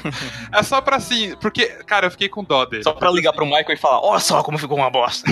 Você viu o filho dele saindo a público falando que Sim. acabaram com o filme do, do pai dele, não sei Sim. o quê? Ah, mó Ah, choradeira do manda, caralho. manda se fuder, manda se fuder. Isso, ó, na boa, pra mim a saída do Zack Snyder foi tipo um acordo de cavaleiro, sabe? A história da filha dele foi só um- uma desculpa plausível. Não, eu também sabe? acho que foi. Ah, só uma desculpa, meu Deus. Não, não, não foi só uma Não. Desculpa plausível. Não gente. foi, velho. A Warner foi filha da puta, sim, porque a menina morreu, o cara saiu do filme, e eles aproveitaram isso pra limar o cara da DC, sabe? Cara, Tipo, porque se marcou, afa- deixaram o- até o Josueldo lá, não botou nem o nome dele nos créditos do Porque filme. aí. cê- Não, tipo, Botou, limar. botou. O, o filme todo do. A versão do Zack Snyder foi cortado, ok. O Joss Whedon não tá lá como diretor, mas colocaram ele como roteirista porque tiveram a É. decência, pelo menos, de colocar o crédito do Zack Snyder em alguma coisa do filme. Mas o Zack Snyder ele saiu da DC, ele não vai se envolver em mais nenhum filme dele. Graças pra frente. Deus. isso já é oficial? Ele é produtor, ele vai ser produtor dos próximos filmes, mas ele não vai ter mais envolvimento de diretor. Ah, mas produtor até eu sou. Ah, é. O Produtor. Ridley Scott é, vive sendo produtor. Você já viu as merdas que faz, né? Sim, não, sim, é verdade. O Nolan é produtor de Liga da Justiça. E aí, É assim, o não é- do Nolan nessa Não, porra? é porque o cara é o melhor diretor na visão de algumas pessoas que o que ele faz é vendável, cara. Pois é. Exato, não, concordo. E assim, não é- e não é só porque o que ele faz é bom pra um nicho que é bom pra todo mundo também. É. Ele não, Ele ele não não é um encaixou, bom, cara, Ele não não é um encaixou. bom diretor, mas eu tô falando como pessoa que eu achei sacanagem que fizeram com ele. Só isso, gente. Se você vê o James Wan, o James Wan, eu li que, assim, ele é um diretor que fez muito dinheiro com filmes simples na, na Warner, Sim. né? Tipo, pô, você pegar os filmes dele lá, o James Wan é do... do, do- ele fez Jogos Sol, Mortais. né, velho? Fez Jogos Mortais, o cara... Invocação do um Mal, né? fenômeno, que Invocação do Mal, onde ele bota a mão, os caras sabem. Então eu acho que ele, ele vai ter uma liberdade nesse filme do Aquaman interessante, entendeu? Acho que pode funcionar bem. Olha, eu ele é um só cara acho muito, uma muito injustiça. funcional, velho. Um cara que fez o Atman 300. O Atman e vem- é o, é o, Watchmen. Não, não, é o, homem que... Eu, eu não tô terminando o raciocínio. E vem o Marcelo e me fala: não, Zack Snyder não é um bom diretor. Ah, rapaz. Não, a gente, a gente Não, tá quem falando... falou isso, rapaz?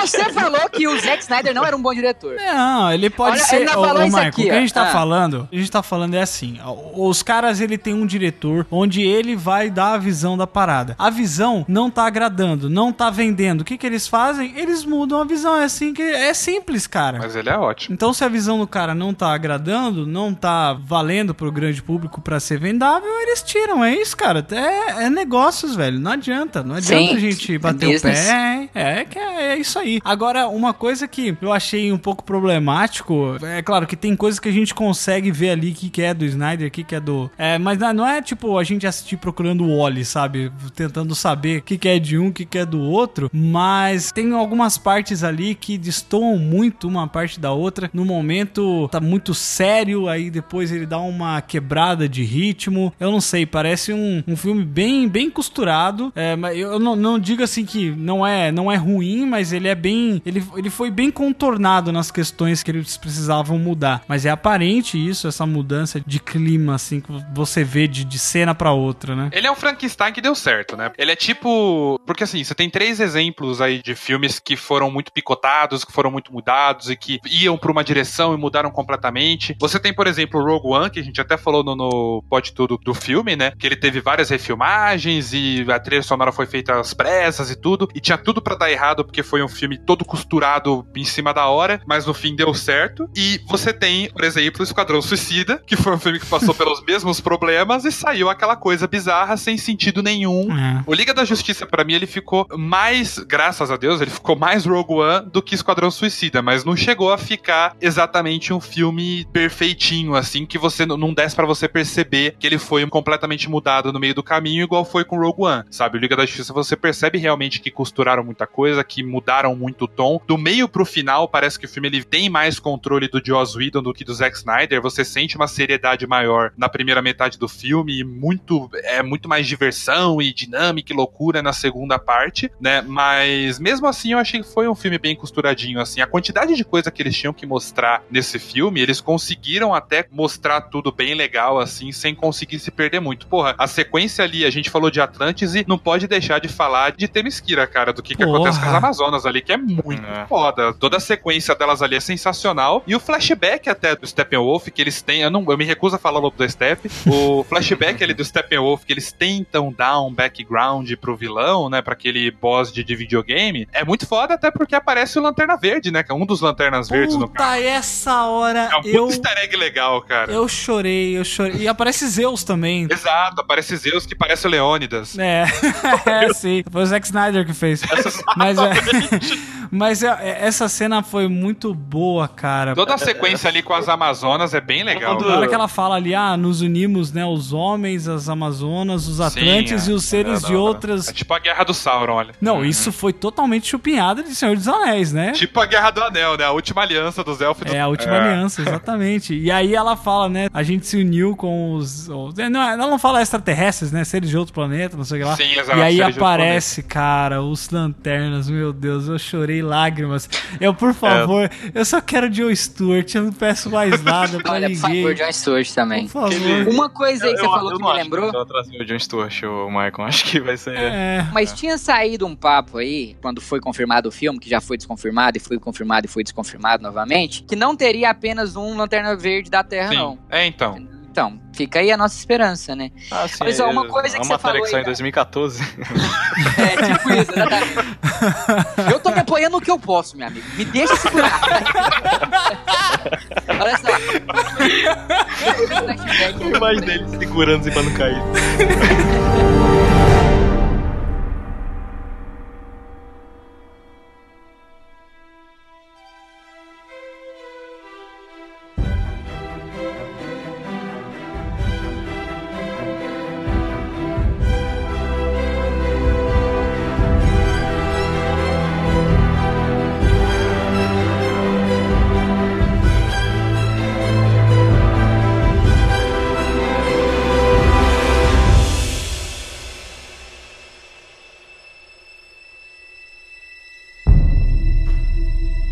Uma coisa aí que você falou que eu lembrei da cena das Amazonas no começo do filme. Uhum. Mano, Mulher Maravilha foi bom. Mas as cenas de ação desse filme contém as Amazonas muito mais foda. Puta Muito que foda. pariu. Eu queria um filme só das Amazonas, pra te falar bem a verdade. É que a gente não viu aquela- muito das Amazonas É, lutando na Mulher sai- Maravilha, né? É, Mais focado na sai. Mulher Maravilha mesmo e menos nas Amazonas, né? O filme da Mulher Maravilha. Esse Mas eu filme, não, ele que- mostra as Amazonas em ação e é bem foda mesmo. Exato, porque é muito importante ter trazer é, é, essa. Eu, eu que tem um nome pra isso, cara. É Xena. a antiga aliança. a Antiga aliança. a antiga aliança, né? De tipo, trazer todo mundo ali. E a cena que as Amazonas estão lá protegendo a caixa Nossa. materna, cara, é irado. Não, a e aquelas, foda. aquelas é Amazonas demais, 2.0, velho. mano. Aquelas Amazonas bodybuilder derrubando as paradas. Puta que As pariu. minas segura, as minas segurando a, a porta, ali, segurando a pedra, é muito foda. cara. Mano. E aí, na hora que a mulher corre e passa por baixo, elas soltam esmagando elas mesmas. Não, não, velho. ela faz um Caralho, rolamento. Ela faz um rolamento. Nada, ela solta em cima delas. Não, não. A segunda vez que eu vi, eu pensei, é anatomicamente impossível ela ter saído, mas quando muda a câmera e ela tá Ela correndo. tentou, prendeu só a perna. Não, não, ela, ela faz um rolamento impossível, mas sai viva. Eles estão nesse- nessa parte agora de não matar personagens, mesmo que eles sejam whatever. Já mataram o Deve Superman? E deu que no que deu, né? Uma- Uma facada no meio do peito. Enfim, quando eu vi essa cena, né, que eu vi a dificuldade que todos eles estavam tendo contra o Steppenwolf, apesar dele estar com o exército dos besouros gigantes, tava todo mundo lá lutando contra ele e tudo mais. E lá na frente, quando o Superman volta, que dá uma surra no Steppenwolf, eu fiquei pensando, caralho, se tivesse um kryptoniano ali, Exato. nunca tinha acontecido nada disso. O? Steppenwolf, é, eles tentam fazer a gente acreditar que esse vilão é foda, mas chega no final, ele é tão ridículo que o Superman aparece e o filme acaba, cara. É. Ele destrói o Steppenwolf em 3 segundos e o filme acaba, porque o Superman é tão foda que não sobra muito o que fazer, sabe? Ah, Ele é um olha só, merda, meu irmão, ele é o João vamos- Paulo. Vamos combinar aqui, isso é muito melhor do que os filmes da Marvel, onde o, o Hulk, ele é o poder do Superman, mas ele nunca tá fazendo nada. Ele tá sempre batendo um Minion gigante, ele nunca pula no Ultron e. Não, e mas veja, meio, essa é né? uma saída de roteiro pra que o filme não acabe nos primeiros 10 minutos, né, Michael? Então, quando Mas você traz só, o, então o se o- vilão, você não pode chama- entregar logo o Hulk pra, Ah, pra ele, entendeu? Senão ele ah, vai mas olha só, não, mano, quando tem o Superman, é assim que acontecem as coisas, infelizmente. Então, o Superman só veio no final, obviamente, eles entram no final por toda uma questão de arrepiar o público. E isso porque ele ainda saiu. Ele ainda saiu pra É. pegar o civil, senão ele tinha acabado antes. Ele teve que conversar com a Lois Lane. Eu vi gente reclamando que o Superman, ah, o Superman voltou, voltou querendo quebrar todo mundo e tal. Meu irmão, às vezes eu acordo aqui no sábado, meio dia, todo grog, eu não sei nem quem é meu pai, tá ligado? E, e o cara tava dormindo, uma porrada de tempo, morto. Não, eu, eu achei isso foda, que ele fala assim, você não me deixa eu viver Você- e você não, me deixa, eu morrer. Puta Foda. que pariu. Aí ele fala assim, o mundo precisa de você, ele é, mas o mundo precisa de você? De você não. E aí ele fala, tell me, do you bleed? Nossa, Puta que pariu. Puta merda. Ô, foda, foda. E aí, quando a Lois aparece, ele joga o Batman como se fosse um pedaço de papel no chão. Não, e aí, essa aí a piadinha do Josueldo, né? Eu acho que é o Sandro mesmo. Aí foi muito bom, dá licença. Não, não, não, E não. uma, Pelo e uma piada dublado pontual. foi. Uma piada pontual, tá isso. ligado? Não foi tão gratuita como o Flash. às Tudo vezes. bem, tudo bem, tudo bem. Mas uma coisa que eu notei que eles perderam uma puta oportunidade aqui é porque eu li que eles iam utilizar o Superman como um vilão mesmo, né? De que, Sim. tipo, Uhum. o Darkseid ia dominar a mente dele, tanto que isso ia ter a ver com o sonho que o Batman teve Sim. do- do- dos Minions lá dominando, dos mesmos seres, né? Deus me defenda. Oi? Deus me defenda disso tudo. Deus me defenderá, né? e aí o Flash volta no- no- lá no sonho e fala assim, ó, a Lois é a chave, não sei o quê. Ele poderia ter utilizado isso, né? Mas eles cagaram simplesmente pra essa parada. Não, eles não poderiam ter utilizado. Esquece isso, finge que não aconteceu. Essa... Ah, mas, mas olha, o Batman, pelo menos, ele poderia lembrar. Puta, lembra que o Flash apareceu pra mim na, na minha frente e ele falou que a Lois era a chave. Essa parte do Flash de bigodinho é uma das partes mais monga do Batman vs Superman, cara. Esquece que isso aconteceu. Puta, mas eles poderiam completar, cara. Pelo menos pra falar assim, viu? Ó, a Lois é a chave pra ele não perder a cabeça. Não, mano, olha só. Vocês reclamam quando te faz de idiota. E quando acha que você vai entender, tem que mostrar também. Vocês decidem o que você quer. Porra, mas o, Michael ele fala como se eu fosse a internet que reclama de tudo, sabe? não, não, eu não, sou não. a Eu tô- entidade eu tô internet que não aceita o- a obra de arte que Batman vs Superman dele é. Não, mas não é só você que pensa assim, olha só. Vai se fuder. Vamos lembrar que estamos gravando um cast para ouvintes e os ouvintes podem concordar com a sua opinião. Ai, tá bom, Michael. Puta Mano, merda. Eu não é- sei é porque que eu ainda chamo você.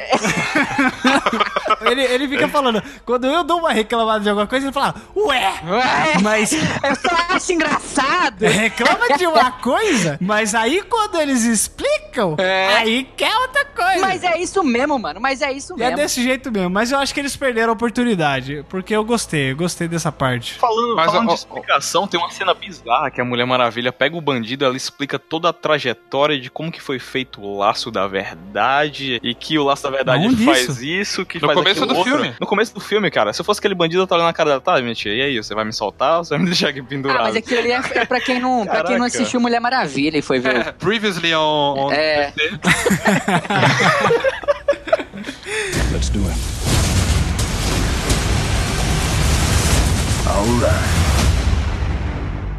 Uma coisa que foi legal que o PH falou dessa parte cômica, dessas piadinhas do filme, na verdade foi o Jeff, piadinha do Do You Bleed e tudo mais. Uma coisa que foi bem legal, que é bem positiva desse filme, é exatamente o timing cômico, assim. Porque você tem piadinhas, mas elas estão no ponto certo, elas vão até a, a hora certa. Quando você tem um momento sério, ele é sério. Quando você tem É. uma, hora, uma hora de briga, ela é briga. Ouviu Thor Ragnarok? Na hora Nossa que tem briga, essa pra ser uma briga séria, beleza, ela vai ser séria, a gente não vai colocar piadinha. Se vai colocar piadinha, vai ser um negócio rápido rápido, pontual e a gente já volta pra ação, sabe? Então acho que nesse ponto, isso é algo que não tem como a gente saber o que, que sobrou do Zack Snyder, o que que veio do Joss Whedon, mas seja lá quem foi que fez, as piadinhas foram todas muito bem colocadas, tirando uma piadinha ou outra do Batman, que pra mim, assim, ok, o É, Batman tem tempo, umas né? piadas, mas não é nem fora de tempo, mas é que isso contradiz demais o personagem. Não, não, é só. Figura Superman. Batman, né? Tipo o cara subir em cima do Batmóvel e, ah, ele é grande mesmo. Eu já fui pro cinema, eu, eu confesso, eu fui meio armado pra esse filme. Sim. Mas. Mas. Ah, é, me fala, mas me fala por conta de. Por conta. por conta de tudo que já tinha visto da DC nesses últimos tempos, né? Então eu não esperava essas piadas. Então quando elas vinham, em um dado momento eu pensava, cara, isso tá gratuito? Ou será que isso é tão novo que eu tô espantado, sabe? Porque eram umas piadas a, a todo momento, sabe? E como você falou, existiam cenas que realmente eram cenas de luta e que eles se focavam naquela ação naquele determinado momento, mas que no final se tornavam cômicas, como por exemplo, o Superman no final falar que tava todo doendo e, e o, o Cyborg falou que aquilo devia ter doído, né? Mas como ele já não sente mais nada. Os dois rindo ali é bizarro, cara. Essa cena foi É meio, é meio bizarro, então. Essas coisas Não, é eu bizarro, fiquei mas é meio na bom. dúvida. Será que são fora de time mesmo? Será que elas não cabem nessa situação? Ou será que elas só foram implementadas dentro de uma estrutura de roteiro já existente através do Joss Whedon, entendeu? Você assistiu Thor Ragnarok ou não? Achei aquela merda. Ah, então você sabe quando é uma piada que tá completamente fora do contexto. Aquilo são Exatamente. Piadas forçadas. Colocando em comparação aqui, uma coisa que me incomodou muito em Thor Ragnarok e nos últimos filmes da Marvel também, é que ele não te dá um tempo pra você sentir seriedade em nada. É, você não Eu vou- pode eu vou ficar dar- com raiva em nenhum momento. Você tem Pode que ficar dar- o tempo inteiro happy. Pode dar um spoiler de Thor Ragnarok? É que, na verdade, o Ah, spoiler você tá... foda, tô nem aí. O spoiler de Thor Ragnarok tá no título porque é o Ragnarok. Ragnarok é a destruição de Asgard. No final do filme, quando Asgard é de vida, você tem três segundos ali onde todo mundo olha triste, né? E tem uma musiquinha triste. Aí o cara fala, ah, mas talvez vocês consigam reconstruir. Aí ela explode. Ah, acho que vocês não vão, não. Sabe, nem, nem a destruição total, Ragnarok Uhum. foda, eles dão espaço pra você sentir alguma coisa. Tem que ter uma piadinha, sabe? Isso que incomoda muito nos últimos filmes da Marvel, que muita gente tem reclamado também. É que assim, é legal você ter um alívio cômico, é, mas o problema é que não é mais um alívio, é só cômico, sabe? Virou comédia, Uhum. todos os filmes da Marvel. E uma Eu- coisa legal do, do Liga da Justiça é isso, é que ele tem um timing cômico que funciona muito bem. As piadas surgem na hora certa, elas não invadem cenas que não devem invadir, sabe? Então isso é bem legal. Eu acho que a gente pode resumir isso como o Marcelo falou sobre a Marvel em persistência no mesmo, né? Exato. Ela tá, ela tá tentando trazer essa essência de Guardiões que deu muito certo e que cativou todo mundo, né? Então, você vê um filme do Thor, em determinados momentos no trailer, eu, eu via Guardiões da Galáxia ali. Sim, sabe? sim. Dá pra você tudo. ver que a qualquer momento vai entrar o Rocket. É, tanto que Até no a trailer que paleta de vazou. cores tá igual. o- no trailer que vazou, cara, pra mim que é Guardiões, entendeu? Mas pra mim, Liga da Justiça, assim, teve algumas questões engraçadas, mas foi muito mais centrado, assim, entendeu? De questão de. Não foi gratuito pra mim, assim, pelo menos foi. Eu não senti isso. Mas eu acho que foi controlado e teve ali. eu- A questão lá do, do laço me incomodou um pouquinho. Incomodou, mas tudo bem. É uma questão que você assiste e passa, sabe? No geral, eu acho que ele segue bem. A estrutura do filme, ela, ela funcionou muito bem. E eu acho que tava na hora, assim, da gente. Sabe, eu, eu não acho que acertou. Eu não acho que, assim, ah, precisa ser perfeito, como assim, o Pedro tinha lembrado mesmo que a gente tinha falado. Não precisa ser o melhor filme do mundo, mas eu acho que esse filme, ele tá. Ele, ele serve muito como um piloto de uma série, sabe? Quando você assiste uma série, um piloto, assim, Sim. e aí você. Ele, ele tá prometendo que você. Na verdade, ele mostra tudo que pode ser um dia. Então ele mostra ali vários personagens, ele mostra ali vários ganchos que podem acontecer, de coisas que vão prosseguir, né? Pros próximos filmes. Ele fez o caminho inverso da Marvel, né? Ao passo que a Marvel faz ali os primeiros filmes solos e depois junta todo mundo, aqui eles fizeram ao contrário, né? De juntar todos os personagens primeiro e depois colocarem eles em, em suas origens, em seus filmes solos e tudo mais. Tinha tudo pra dar errado, mas deu certo, né? Pois é, exato. É- é- na verdade, não é que tinha tudo pra dar errado. É porque a gente já tá acostumado com uma fórmula que funcionou. Então, se a gente desconhece a outra fórmula, outro meio que funcionou, a gente fica nessa intenção de que ah, vai dar errado, né? Eu achei que ia dar errado pelo mesmo motivo lá atrás, há anos atrás, que eu queria trazer isso de alguma maneira nesse podcast, e agora é a minha oportunidade.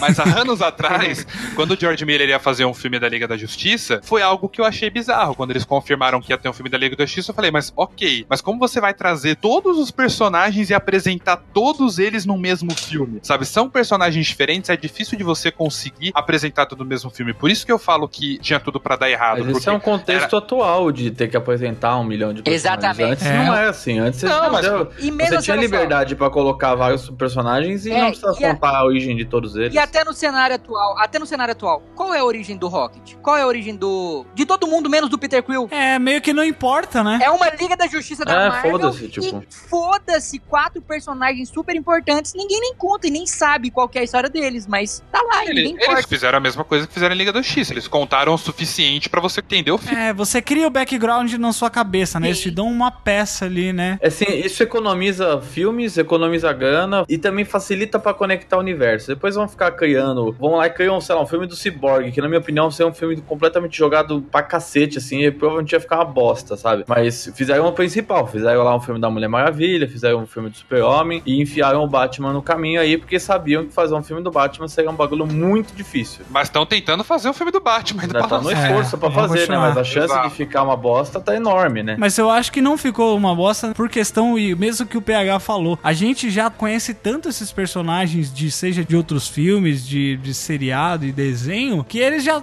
a gente já conhece, né? A gente já sabe de onde eles vêm, com exceção do Cyborg, no caso, mas os outros a gente já tem essa memória afetiva de que, pô, ah, você pergunta, sua mãe sabe quem é o Superman, o Batman, sei lá, seu pai sabe, porque é uma coisa de, de cultura pop que tá no conhecimento de todo mundo, né? Então se você fala, ó, aquele é o grupo dos heróis, ah, você não precisa saber exatamente a origem dele e tal, apesar de que alguns contam e outros você pode trabalhar com fragmentos, né? É, imagina fazer um filme de origem do Groot, vai ser tipo Globo Rural, tá ligado? Vai ficar lá.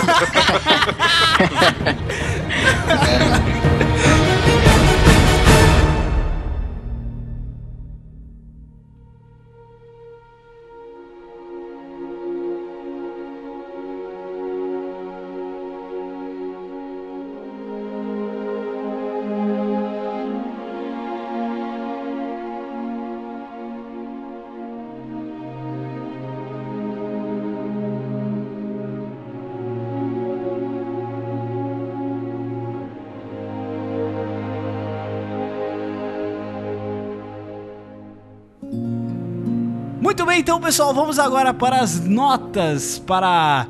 Ai, quase falei Batman vs Superman.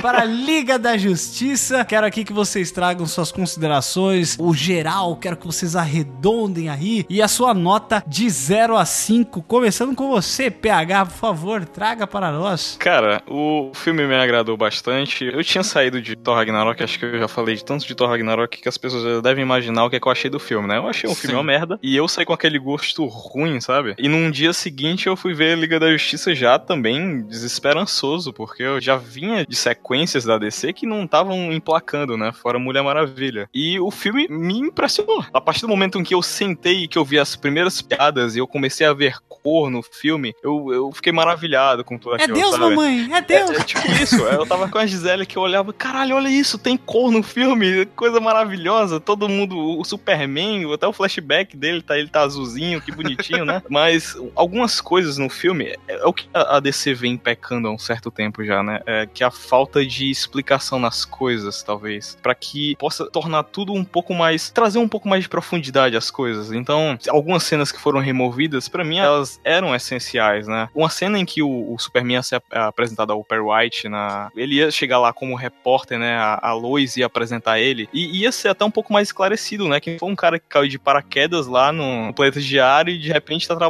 como jornalista, né? Então, algumas pequenas cenas às vezes faltam e deixam um, um entendimento um pouco vazio. Creio que no final foi muito bom eles terem removido essa cena e até terem excluído o fato de realmente matar o Victor Stone. Eles iam matar o Victor Stone, né? Iam. Creio que. Creio, isso, creio que isso seria uma ideia do Snyder, né? Talvez, não sei. Mas Olha eles só, só um tiraram... parênteses aqui rápido. Realmente faz sentido que tem uma cena na frente. Eles estão falando que vai fazer alguma coisa e o Cyborg vai e fala: É o que meu pai queria que eu fizesse. Uhum. Tipo, eu vi Ah. isso e quando eu assisti pela segunda vez, eu falei: Peraí, mas não mostra o pai dele morrendo, saca?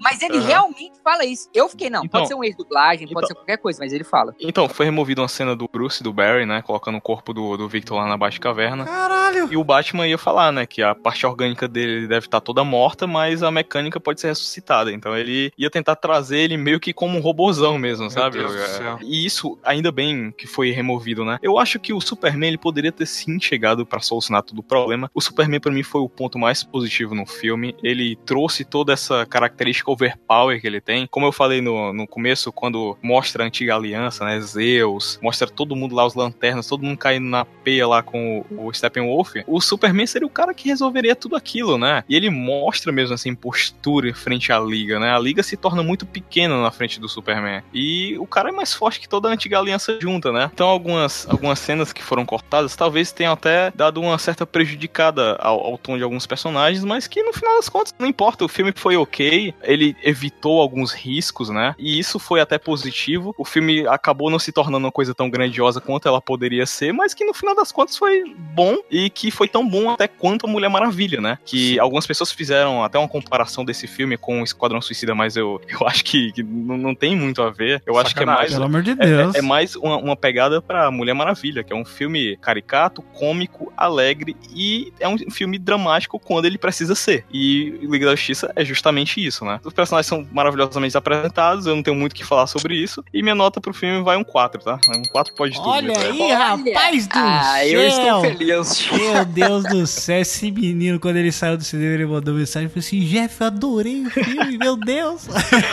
Falei, caraca, se ele gostou, o bagulho vai ser louco. por favor, Maicon, traga aí, cara, suas considerações e a sua nota de 0 a 5, por favor. Primeiramente, eu queria dizer que eu sou o Michael e meu trabalho aqui é discordar. Eu discordo um pouco do que o PH falou, que faltou explicar coisas. Eu acho que um acerto desse filme é apostar. Não apostar, foi o que aconteceu no corte, né? Eles até explicaram, mas no corte foi tirado. Isso até pra diminuir o filme mesmo, que não tem nem duas horas. Que filme que não tem duas horas? Você não viu o filme- mesmo filme Não que tem eu? duas horas, não tem duas horas, Jeff. O filme tem uma, hora, tem uma hora e pouquinho. Sério? Uma hora e quarenta e poucos. Menor filme da DC. Caraca. E aí, quem não assistiu o filme de quem agora, seu otário?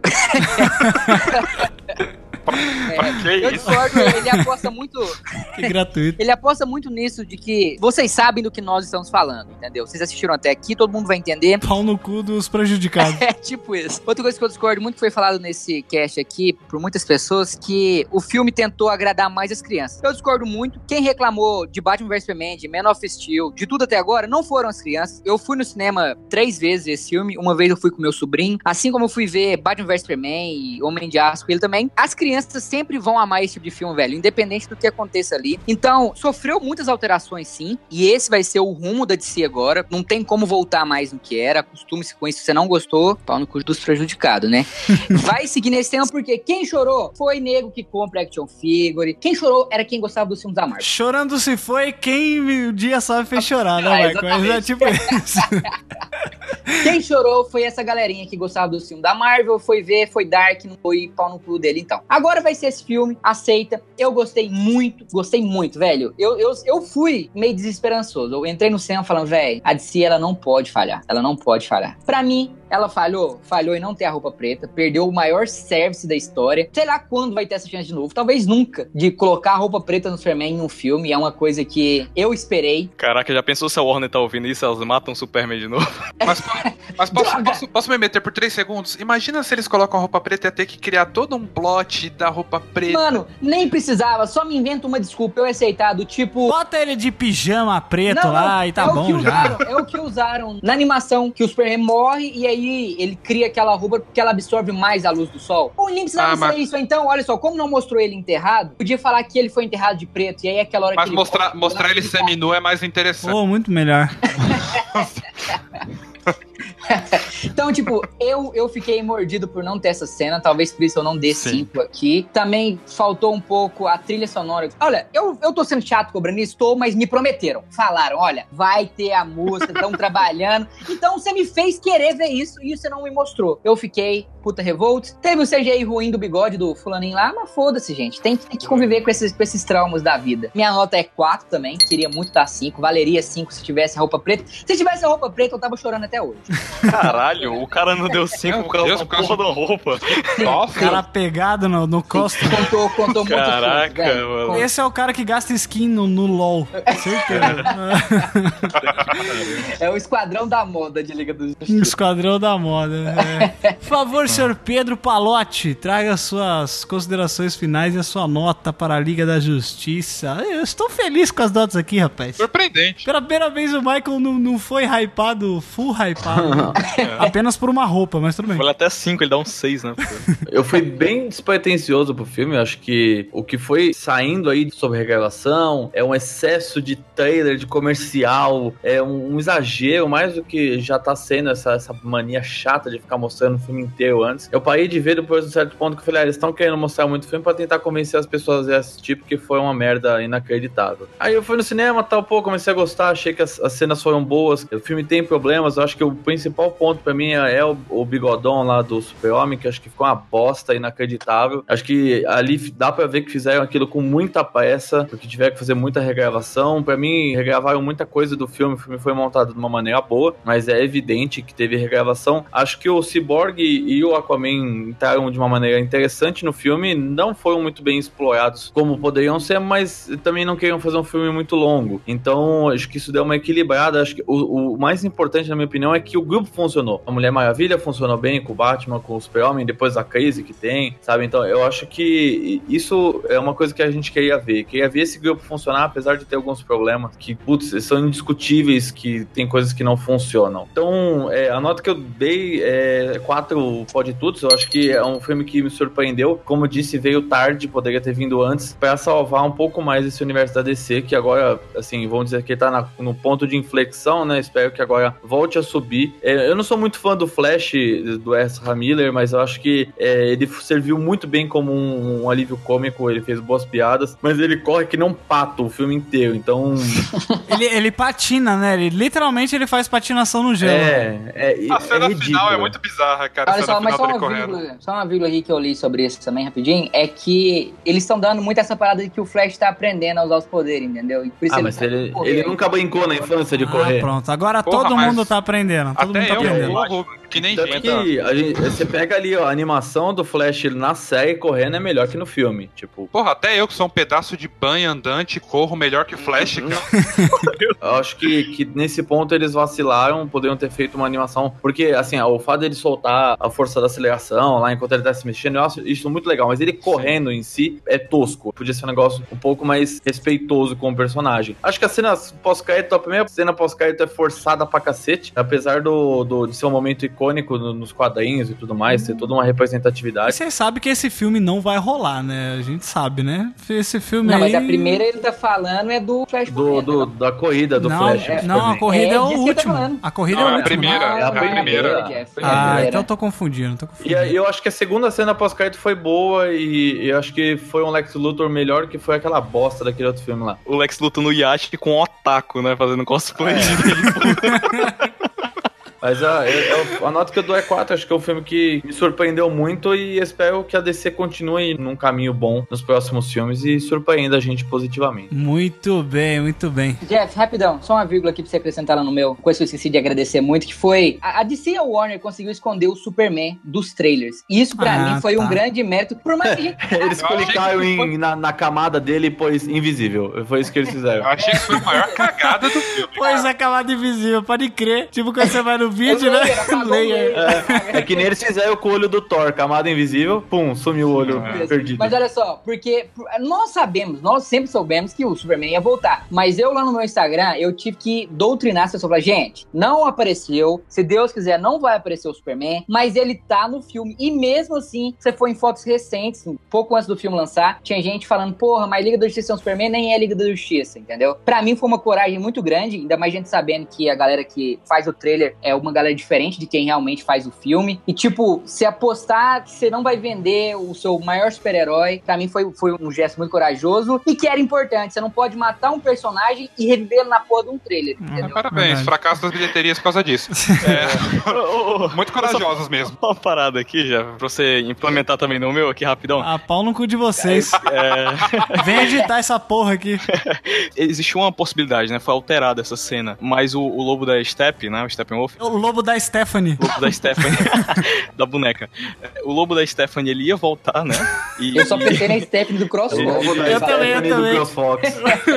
Em vez de tocar Easy Rider, né? Vai tocar. Absoluto. Stephanie meu do crossbox eu vou sair, vou dançar, me divertir. Aí o lobo da Steppe ele ia voltar e quem ia matar o lobo da Steppe era o Darkseid. É. Ninguém, Darkseid. ninguém ia matar ele aqui na, na, na Terra. O Darkseid já ia entrar e ele ia ficar meio que um Thanos, tá ligado? É. Opa, agora eu vou, agora Só eu que aí eles vou. Falaram, ah, não, vai ser muito Thanos. É muito cliffhanger pra um filme que eles não sabem se ia dar certo. É, exatamente. É, Muito bem, Marcelo, por favor, traga aí as suas considerações finais e a sua nota para a Liga da Justiça. Então, gostei muito de Liga da Justiça, me surpreendeu positivamente, porque foi o que eu falei, pra mim esse filme ele tinha muita coisa pra dar errado, não só pelas coisas que a gente já tinha visto antes da DC, mas também por todo o lance de você ter que trazer personagens que a gente não tinha visto até agora, e eu não sabia exatamente como iam apresentar isso, e pelas notícias que tinham saído, tinha muito plot pra explorar, e ia virar um negócio inchado e gigantesco e desnecessariamente complexo, igual Batman vs Superman, além do que é um filme que é sequência, né, que se utiliza tanto do que já vinha acontecendo no Batman vs Superman no Esquadrão Suicida, é difícil de você acreditar que ele pode dar certo. Mas felizmente ele deu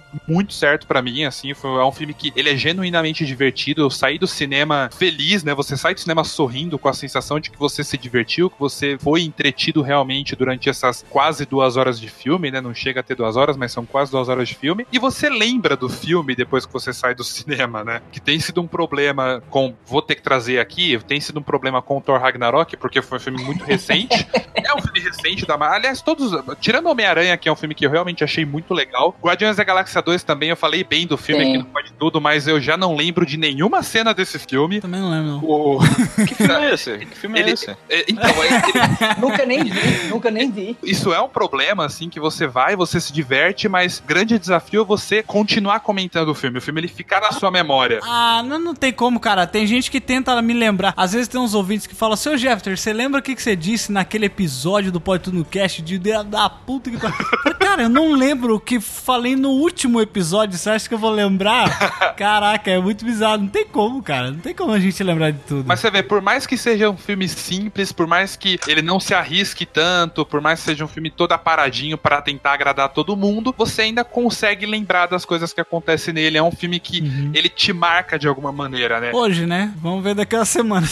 Não, ele não é um filme que morre quando você sai do cinema, igual aconteceu com Thor, por exemplo, que eu pisei pra fora do cinema e já não lembrava de mais nenhuma cena do filme. Thor, pra mim, morreu quando falaram assim, vamos fazer Thor 3.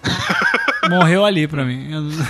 Mas enfim, o Liga da Justiça ele é divertido, ele tem essa vibe que tinha sido prometida quando o filme ainda era do Zack Snyder, que tava tudo certinho, que ele tinha prometido trazer um pouco mais da atmosfera das histórias do Jack Kirby na DC, que eram mais simples, eram mais coloridas, eram mais fantasiosas, por assim dizer, menos calcadas na realidade, né, que foi algo que pesou muito nos últimos filmes dele. E o filme é bem assim mesmo, né? Ele tem o seu pezinho sim, ainda um pouco ali na realidade que, que a gente viu no Batman vs Superman, mas não é algo tão pesado, não é algo que te deixa exausto, né? Você assiste o Batman vs Superman, independente de você achar bom ou ruim, parece que você tá com 20 toneladas no seu ombro, né? Porque é um filme que ele pesa muito em cima de você. E o Liga da Justiça não, ele é um filme que ele tem ainda essa, esse lance de você ver os super-heróis como deuses, de você ver os super-heróis como algo grandioso, mas ao mesmo tempo ele tem esse pezinho na fantasia, nas aventuras mais simples. Então isso foi bem legal de ver assim essa vibe mais aventuresca, por assim dizer, tanto dos quadrinhos antigos da Era de Ouro, né, quanto da animação da Liga da Justiça também. Tem cenas muito legais, assim, foi o que eu falei, eu sei que vocês discordaram, mas pra mim incomodou um pouquinho o filme ele soar meio avulso sabe? Não, não é algo que, tipo, não parece que é um, um acontecimento que, que especial a Liga da Justiça tá junta, parece que foi algo que aconteceu meio aleatoriamente, assim. Isso foi algo que é a minha sensação assistindo o filme foi essa, e me incomodou um pouquinho isso. A sensação que você queria é, tipo assim, se juntas já causa, imagine juntas, né? Exatamente. que é a sensação, por exemplo, trazendo Mais que nova- amigas, friends. Traz- Trazendo novamente a Marvel, mas de uma maneira positiva agora, é a sensação que Vingadores trouxe. Eu sei que você já conhece todo todos os heróis da Liga da Justiça, mas mesmo assim é algo especial. É, ver a Liga da Justiça no cinema é algo que a gente tá esperando há muito tempo. E o Você fato não do- sente que eles estão realmente juntos, né? Exato. Parece que é mais um conhecimento de um ao outro, assim. Exatamente, e o fato do filme não trazer esse sentimento de caralho, é um filme da Liga da Justiça, que já vem desde o marketing do filme, sabe? O Michael falou que ah, foi corajoso. Eu achei uma merda eles não, não colocarem o Superman no, no marketing, porque você viu os pôsteres e os trailers, você viu o pôster com escrito Liga da Justiça, sem o Superman, você falava, caralho, mas tem alguma coisa muito errada um nesse buraco. filme, você tá com um buraco nesse filme. E todo mundo sabia, porque a Terrinha levantou no final do Batman vs Superman. No final das contas, a gente descobriu que a Terrinha levantando era só vento, né? Porque eles reviveram o Superman de outra maneira. É verdade. Mas independente disso, já era senso comum pra quem tava acompanhando os filmes que o Superman ia voltar. Não tinha Mas por acho que você. esse, assim, eu abri um parênteses, esse negócio da terrinha levantar, acho que era mais pra dizer assim de que Poético. Liberdade é, poética. é tipo, ó, ele, ele tem uma chance de reviver, não significa que ele tá vivo. Ele morreu, É, mas não morreu, né? Que a aura do super-homem é tão forte que até, até ele É morre. Jesus Cristo, é isso que você tá querendo falar. Mas você tem que forçar muito a barra pra acreditar que eles vão fazer um filme da Liga da Justiça sem usar o Superman, né? Mas enfim, é óbvio que esse filme ia sair com o Superman. Pra mim, isso foi algo que me incomodou um pouquinho. Isso, você não utilizar o Superman no marketing. Passou a sensação de que o filme se chamava Liga da Justiça, mas não era exatamente um filme da. Da Liga da Justiça. Enfim, foi um sentimento muito esquisito que eu tive nesse ponto de você sentir que a Liga tava junta, que a Liga tava unida, que era algo especial acontecendo. Senti falta disso no filme. Apesar disso, é um filme que me divertiu muito, que consegue cumprir o que promete nesse ponto de entretenimento. É claro que ele poderia ser melhor, ele poderia ser melhor trabalhado, só que para ele ser melhor, ser melhor trabalhado, todo o universo DC teria que ser melhor trabalhado, né? Então, dentro do que a gente podia ter recebido, né, baseado no que a gente já teve nos filmes anteriores, foi um filme muito legal, bem divertido, a dinâmica do grupo é excelente, não tenho o que reclamar nesse ponto, e consegui curtir muito, assim, não sei o que vai vir a seguir na DC, porque o filme não foi bem recebido pela crítica, porque a crítica aparentemente já pegou a DC pra Cristo, e a bilheteria não tá tão boa assim, por uma comédia de erros que foi a divulgação desse filme, a bilheteria não tá tão boa quanto deveria ter sido. Então não sei se exatamente essa vai ser uma renovação ou se foi só um momento de respiro da DC antes de começar tudo de novo ou fazer seja lá o que eles forem fazer. Independente disso, falando do momento agora, gostei muito do filme, por isso eu também dou quatro pode tudo. Excelente, vou dar aqui as minhas considerações finais. Eu acho que é, eu também, assim como todos vocês, eu estava com muito medo desse filme, cara. Eu tinha quase certeza de que ia ser uma bomba inimaginável, assim, sabe? Pra quem já ouviu o podcast sobre Mulher Maravilha, o pessoal ouviu eu falando que pra mim Mulher Maravilha era o meu último bastião de fé na DC, porque eu já, nossa, já tava tão saturado de coisa merda com o Batman vs Superman, apesar de ter gostado da, da segunda versão dele, né? E também teve o filme do Esquadrão Suicida, que foi terrível mesmo. Mas eu gostei muito de Mulher Maravilha, eu fiquei super animado. E eu falei: olha, tem uma chance, tem uma chance de talvez esse filme ser bacana, poder funcionar, né? Ali como um grupo de super-heróis. E eu vou falar a verdade que eu fiquei extremamente satisfeito com o resultado do que eu assisti, porque ver a liga junta é uma parada fenomenal, assim. Embora que também eu acho que faltou um pouco ainda, um pouquinho mais de, tempo pra mostrar eles juntos, sabe? Porque foi muito rápido. Mas eu acho que o filme ele se resolve de uma maneira rápida, justamente pra não,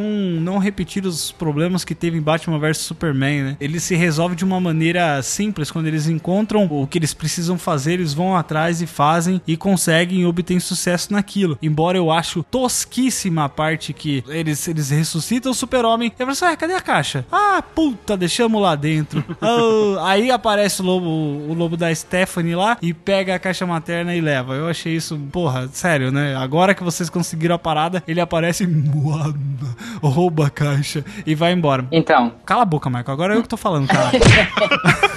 Mas essa cena já também já falo da minha cena preferida do filme. Porque puta que pariu, a parte da luta ali do super-homem contra os, os super-heróis, a galera tentando segurar ele. Ele segura a Mulher Maravilha, ele dá uma testada nela, cara. Pô, aquela testada doeu em mim, velho. E você vê que a Mulher Maravilha é foda mesmo, né? Ela joga o laço no cara e vai puxando, e ele vai puxando ela, e aparece o Aquaman também pra tentar. Um em cada braço. Ela é quem mais segura ele, né? Pois é, e aparece o Cyborg também Empurrando. E aí vem a cena do Flash, que o Flash vem circundando ele ali. E ele vem e ele começa a mexer o olho, velho. E ele olha pro Flash. Aquela cena, olha, eu, eu sabe, eu, eu vivi pra ver isso em real, real life, assim, sabe? tipo assim, feito por pessoas, né? Não desenhos e quadrinhos e tal. Eu vivi pra ver isso e puta que pariu, que foda. Isso foi muito legal. Essa foi a melhor cena pra mim. Eu também gostei muito da parte ali do todo o flashback do, da, da batalha, né? E também a, a batalha que teve ali do Lobo da Steppe pegando a caixa materna lá das, das Amazonas também foi muito foda. E principalmente também na- no flashback lá, a tropa, né, do, dos Lanterna Verde aparecendo. Eu, ah, cara, eu sempre gostei. Assim, de todos os heróis da DC, de todos que eu gostava, o que eu mais gostava sempre foi assim, que eu mais brincava era com de Lanterna Verde, cara. Eu sempre gostei muito dele. Não sei porquê, mas eu curtia muito essa parada, o poder dele. Era uma parada muito foda. Eu brincava de Lanterna Verde. Puta, era um dos, do- dos meus heróis da infância. Eu lembro já direto do Lanterna Verde. Então vou ficar muito feliz quando tiver esse, esse filme, né? Se Deus quiser, por favor, por favor, DC, faça um filme do Lanterna Verde. Mas eu acho que esse filme, ele trouxe coisas boas, trouxe problemas sim. Eu acho que ele não é perfeito. Quando eu saí do cinema, eu falei, ah, eu gostei e tal. E a Andressa ficou puta, porque pra ela tem que ser o melhor filme do mundo, sabe? Eu tenho que amar aquela porra, que senão não tá bom. Aí eu falei, não, o filme é bom, o filme eu gostei, eu gostei, apesar dos problemas, né? E aquela cena pós-crédito lá que vocês estavam falando também, lá do Lex Luthor. Puta, eu acho que um desperdício do cara. Colocaram um amigo do Marshall lá, do How I Met Your Mother, pra fazer aquele cara. Tudo bem, ok, mas ele parece um cosplayzão mesmo, cara. E aquele filme lá, puta, não vai rolar aquela liga, liga, liga extraordinária, Legião, sei lá a como é Legião. Legião, né? Sei Legião. lá. Mas eu acho que a ideia não é fazer um filme da Legião do Mal, mas sim. Se Deus quiser, não. É, da Liga da. Justiça. Eles, é, eles serem vilões. Vilões, né? Tomara, tomara. Porque a gente já viu que eles não sabem fazer grupo de vilões, né? Com o Esquadrão Suicida. Eles não sabem fazer. Mas eu acho que eles perderam ali uma puta de uma oportunidade. Eu acho que eles deveriam ter colocado. Eu sei que tem muita gente que não gosta do Coringa do Jared Leto, mas se eles tivessem juntado ali no final Aí o sim. Coringa do Jared Leto junto com o Lex Luthor, Nossa, puta. mano. Aí, aí, aí você podia esquecer até o bigode mal feito do Superman. aí você esquecia tudo, você fala, puta que pariu, que foda. Eu acho que eles perderam, eles perderam essa chance. Mas tudo bem, vamos aguardar, né? Quem sabe ainda pode, pode ter alguma coisa assim. Um dia. Um dia, exato. Mas eu acho que os personagens, eles. é, eu senti essa falta um pouco de, de só mostrar um pouquinho mais do Cyborg, né? Porque ele, como é uma chave, uma chave mestra ali, eu fiquei assim, tipo, ah, ok, ele sofreu um acidente, mas eu não sei quem é esse personagem, sabe? A gente não conhece muito bem ele. Mas, enfim, ele, ele teve boas cenas e as cenas que ele fica, né, escondido ali, você vê o problema que ele tem com ele, né? Quando a Diana fala, ah, isso é uma benção, né? Fala assim, você chama isso aqui de benção, né? Isso aqui é uma maldição pra mim. Eu achei que essa apresentação ficou faltando um pouco, mas a gente tem aí um, um filme como se fosse um piloto, né? Como eu já falei, é, que introduziu e mostrou aí todos os, os outros personagens e o que eles podem se tornar, né? Mostrando aí as ramificações que eles vão ter nos próximos filmes. E eu acho que a DC, ela tá tentando, cara. Ela tá ouvindo, tá levando pedrada e tá se movendo. Eu acho que a crítica tá sendo extremamente injusta, sabe? Com esse filme. Eu acho que ele não, não merece as notas que tá levando. Porque tudo bem, pode ter problemas, pode sim, mas é um filme divertidíssimo. Que se eles pegassem tudo que foi feito aqui e botassem na Marvel, era, nossa, 93% de aprovação. Tá aí o próprio Thor Ragnarok pra provar isso, né? Só porque botar o filme do Taika Waititi lá, nem sei falar o nome desse lazarento, e aí ah, o filme é bom. Ah, não, cara, pô, eu acho, eu achei meio injusto mesmo, porque realmente parece que, como o Marcelo falou, parece que a- os críticos pegaram a DC pra Cristo e, né, tudo que eles botam, DC ali, o Warner, eles botam nota ruim, mas enfim, eu acho que ela tá no caminho certo, eu acho que vai melhorar, vai mudar ainda mais, eu acho que tem que mudar ainda mais, mas eu acho que tá, tá nos primeiros passos, tá numa coisa boa, a gente ainda pode e ainda vai ver muito ainda esses personagens na tela, porque eles são extremamente carismáticos, os atores são muito bem escalados, são muito bem escolhidos, e vamos ver o que vai acontecer com o Ben Affleck, né, tá, não sai, não sai, vamos ver, vamos ver o que pode acontecer, eu ouvi falar que o Jake Gyllenhaal pode virar o Batman, se isso Ah, acontecer... que saia, embuste dos infernos. Se isso acontecer, eu vou ficar maravilhado, né? Porque Jake Gyllenhaal está no meu coração. Mas para finalizar, eu acho que vendo assim como um todo, foi um filme muito bom, muito di- divertido assim na medida e e, e dramático também na medida. Eu acho que valeu a pena ter ido no cinema. Eu me emocionei, ó, de ver, assim, ó, quando bota o Superman na tela eu choro, gente, não tem jeito. Mas eu não falei que eu chorei, mas quando eu vi a mãe do Superman vendo ele de novo, cara, puta, que cena foda, velho. Ô, sem zoeira, ela saindo do carro, velho, indo pro meio do campo e ela perguntando se era ele mesmo, cara. Ô, Jeff, só um parênteses aqui. A, a Zé tava comigo e a Lois, ela foi meio bobona, né? Com, na- com a presença do Superman. Ele voltou e ela ficava tipo: Pois é. Caralho, ele é, ele é o teu ex.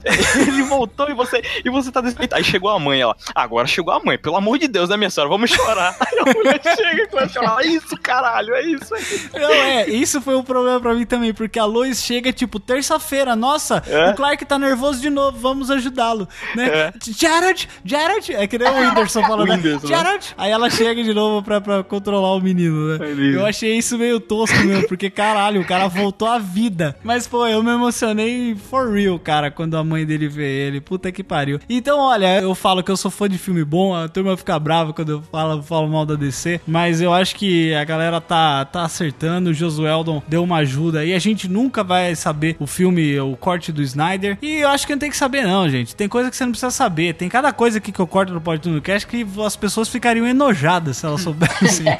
Um abraço, Rodrigo Mesquita. Um abraço. Pague o aluguel, né? É. Exatamente. Mas então, pra fechar, eu dou quatro pode tudos para este filme, porque foi um filme que eu me diverti, foi um filme bacana e eu acho que serviu muito pra apresentar e mostrar que a DC tem sim potencial no cinema e que não é só Marvel que sabe fazer filme bacana e que a gente pode sim gostar dos dois e pau no cu dos Marvete também. E é isso aí. は。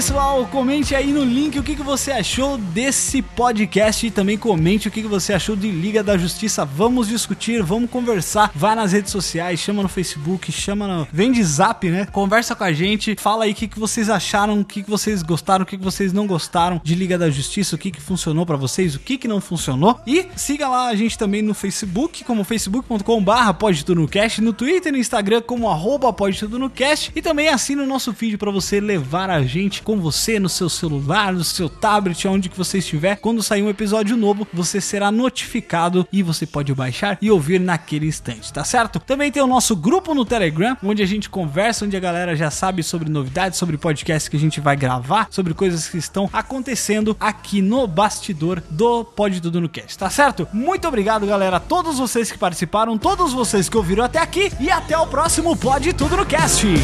Tchau!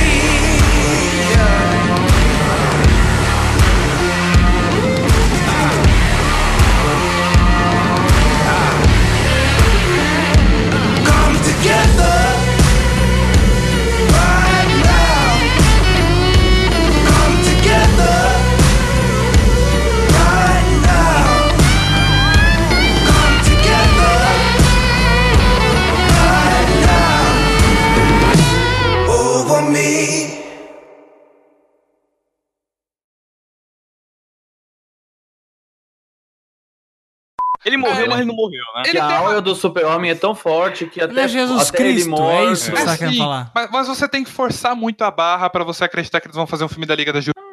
Superman, né, cara? A Peraí. gente já sabia Repete, que pera, pera, pera, repete. E vi. Calma, calma. Calma, gente, calma, gente. mas acho repete aí. Espera, espera, espera, espera. Repete aí.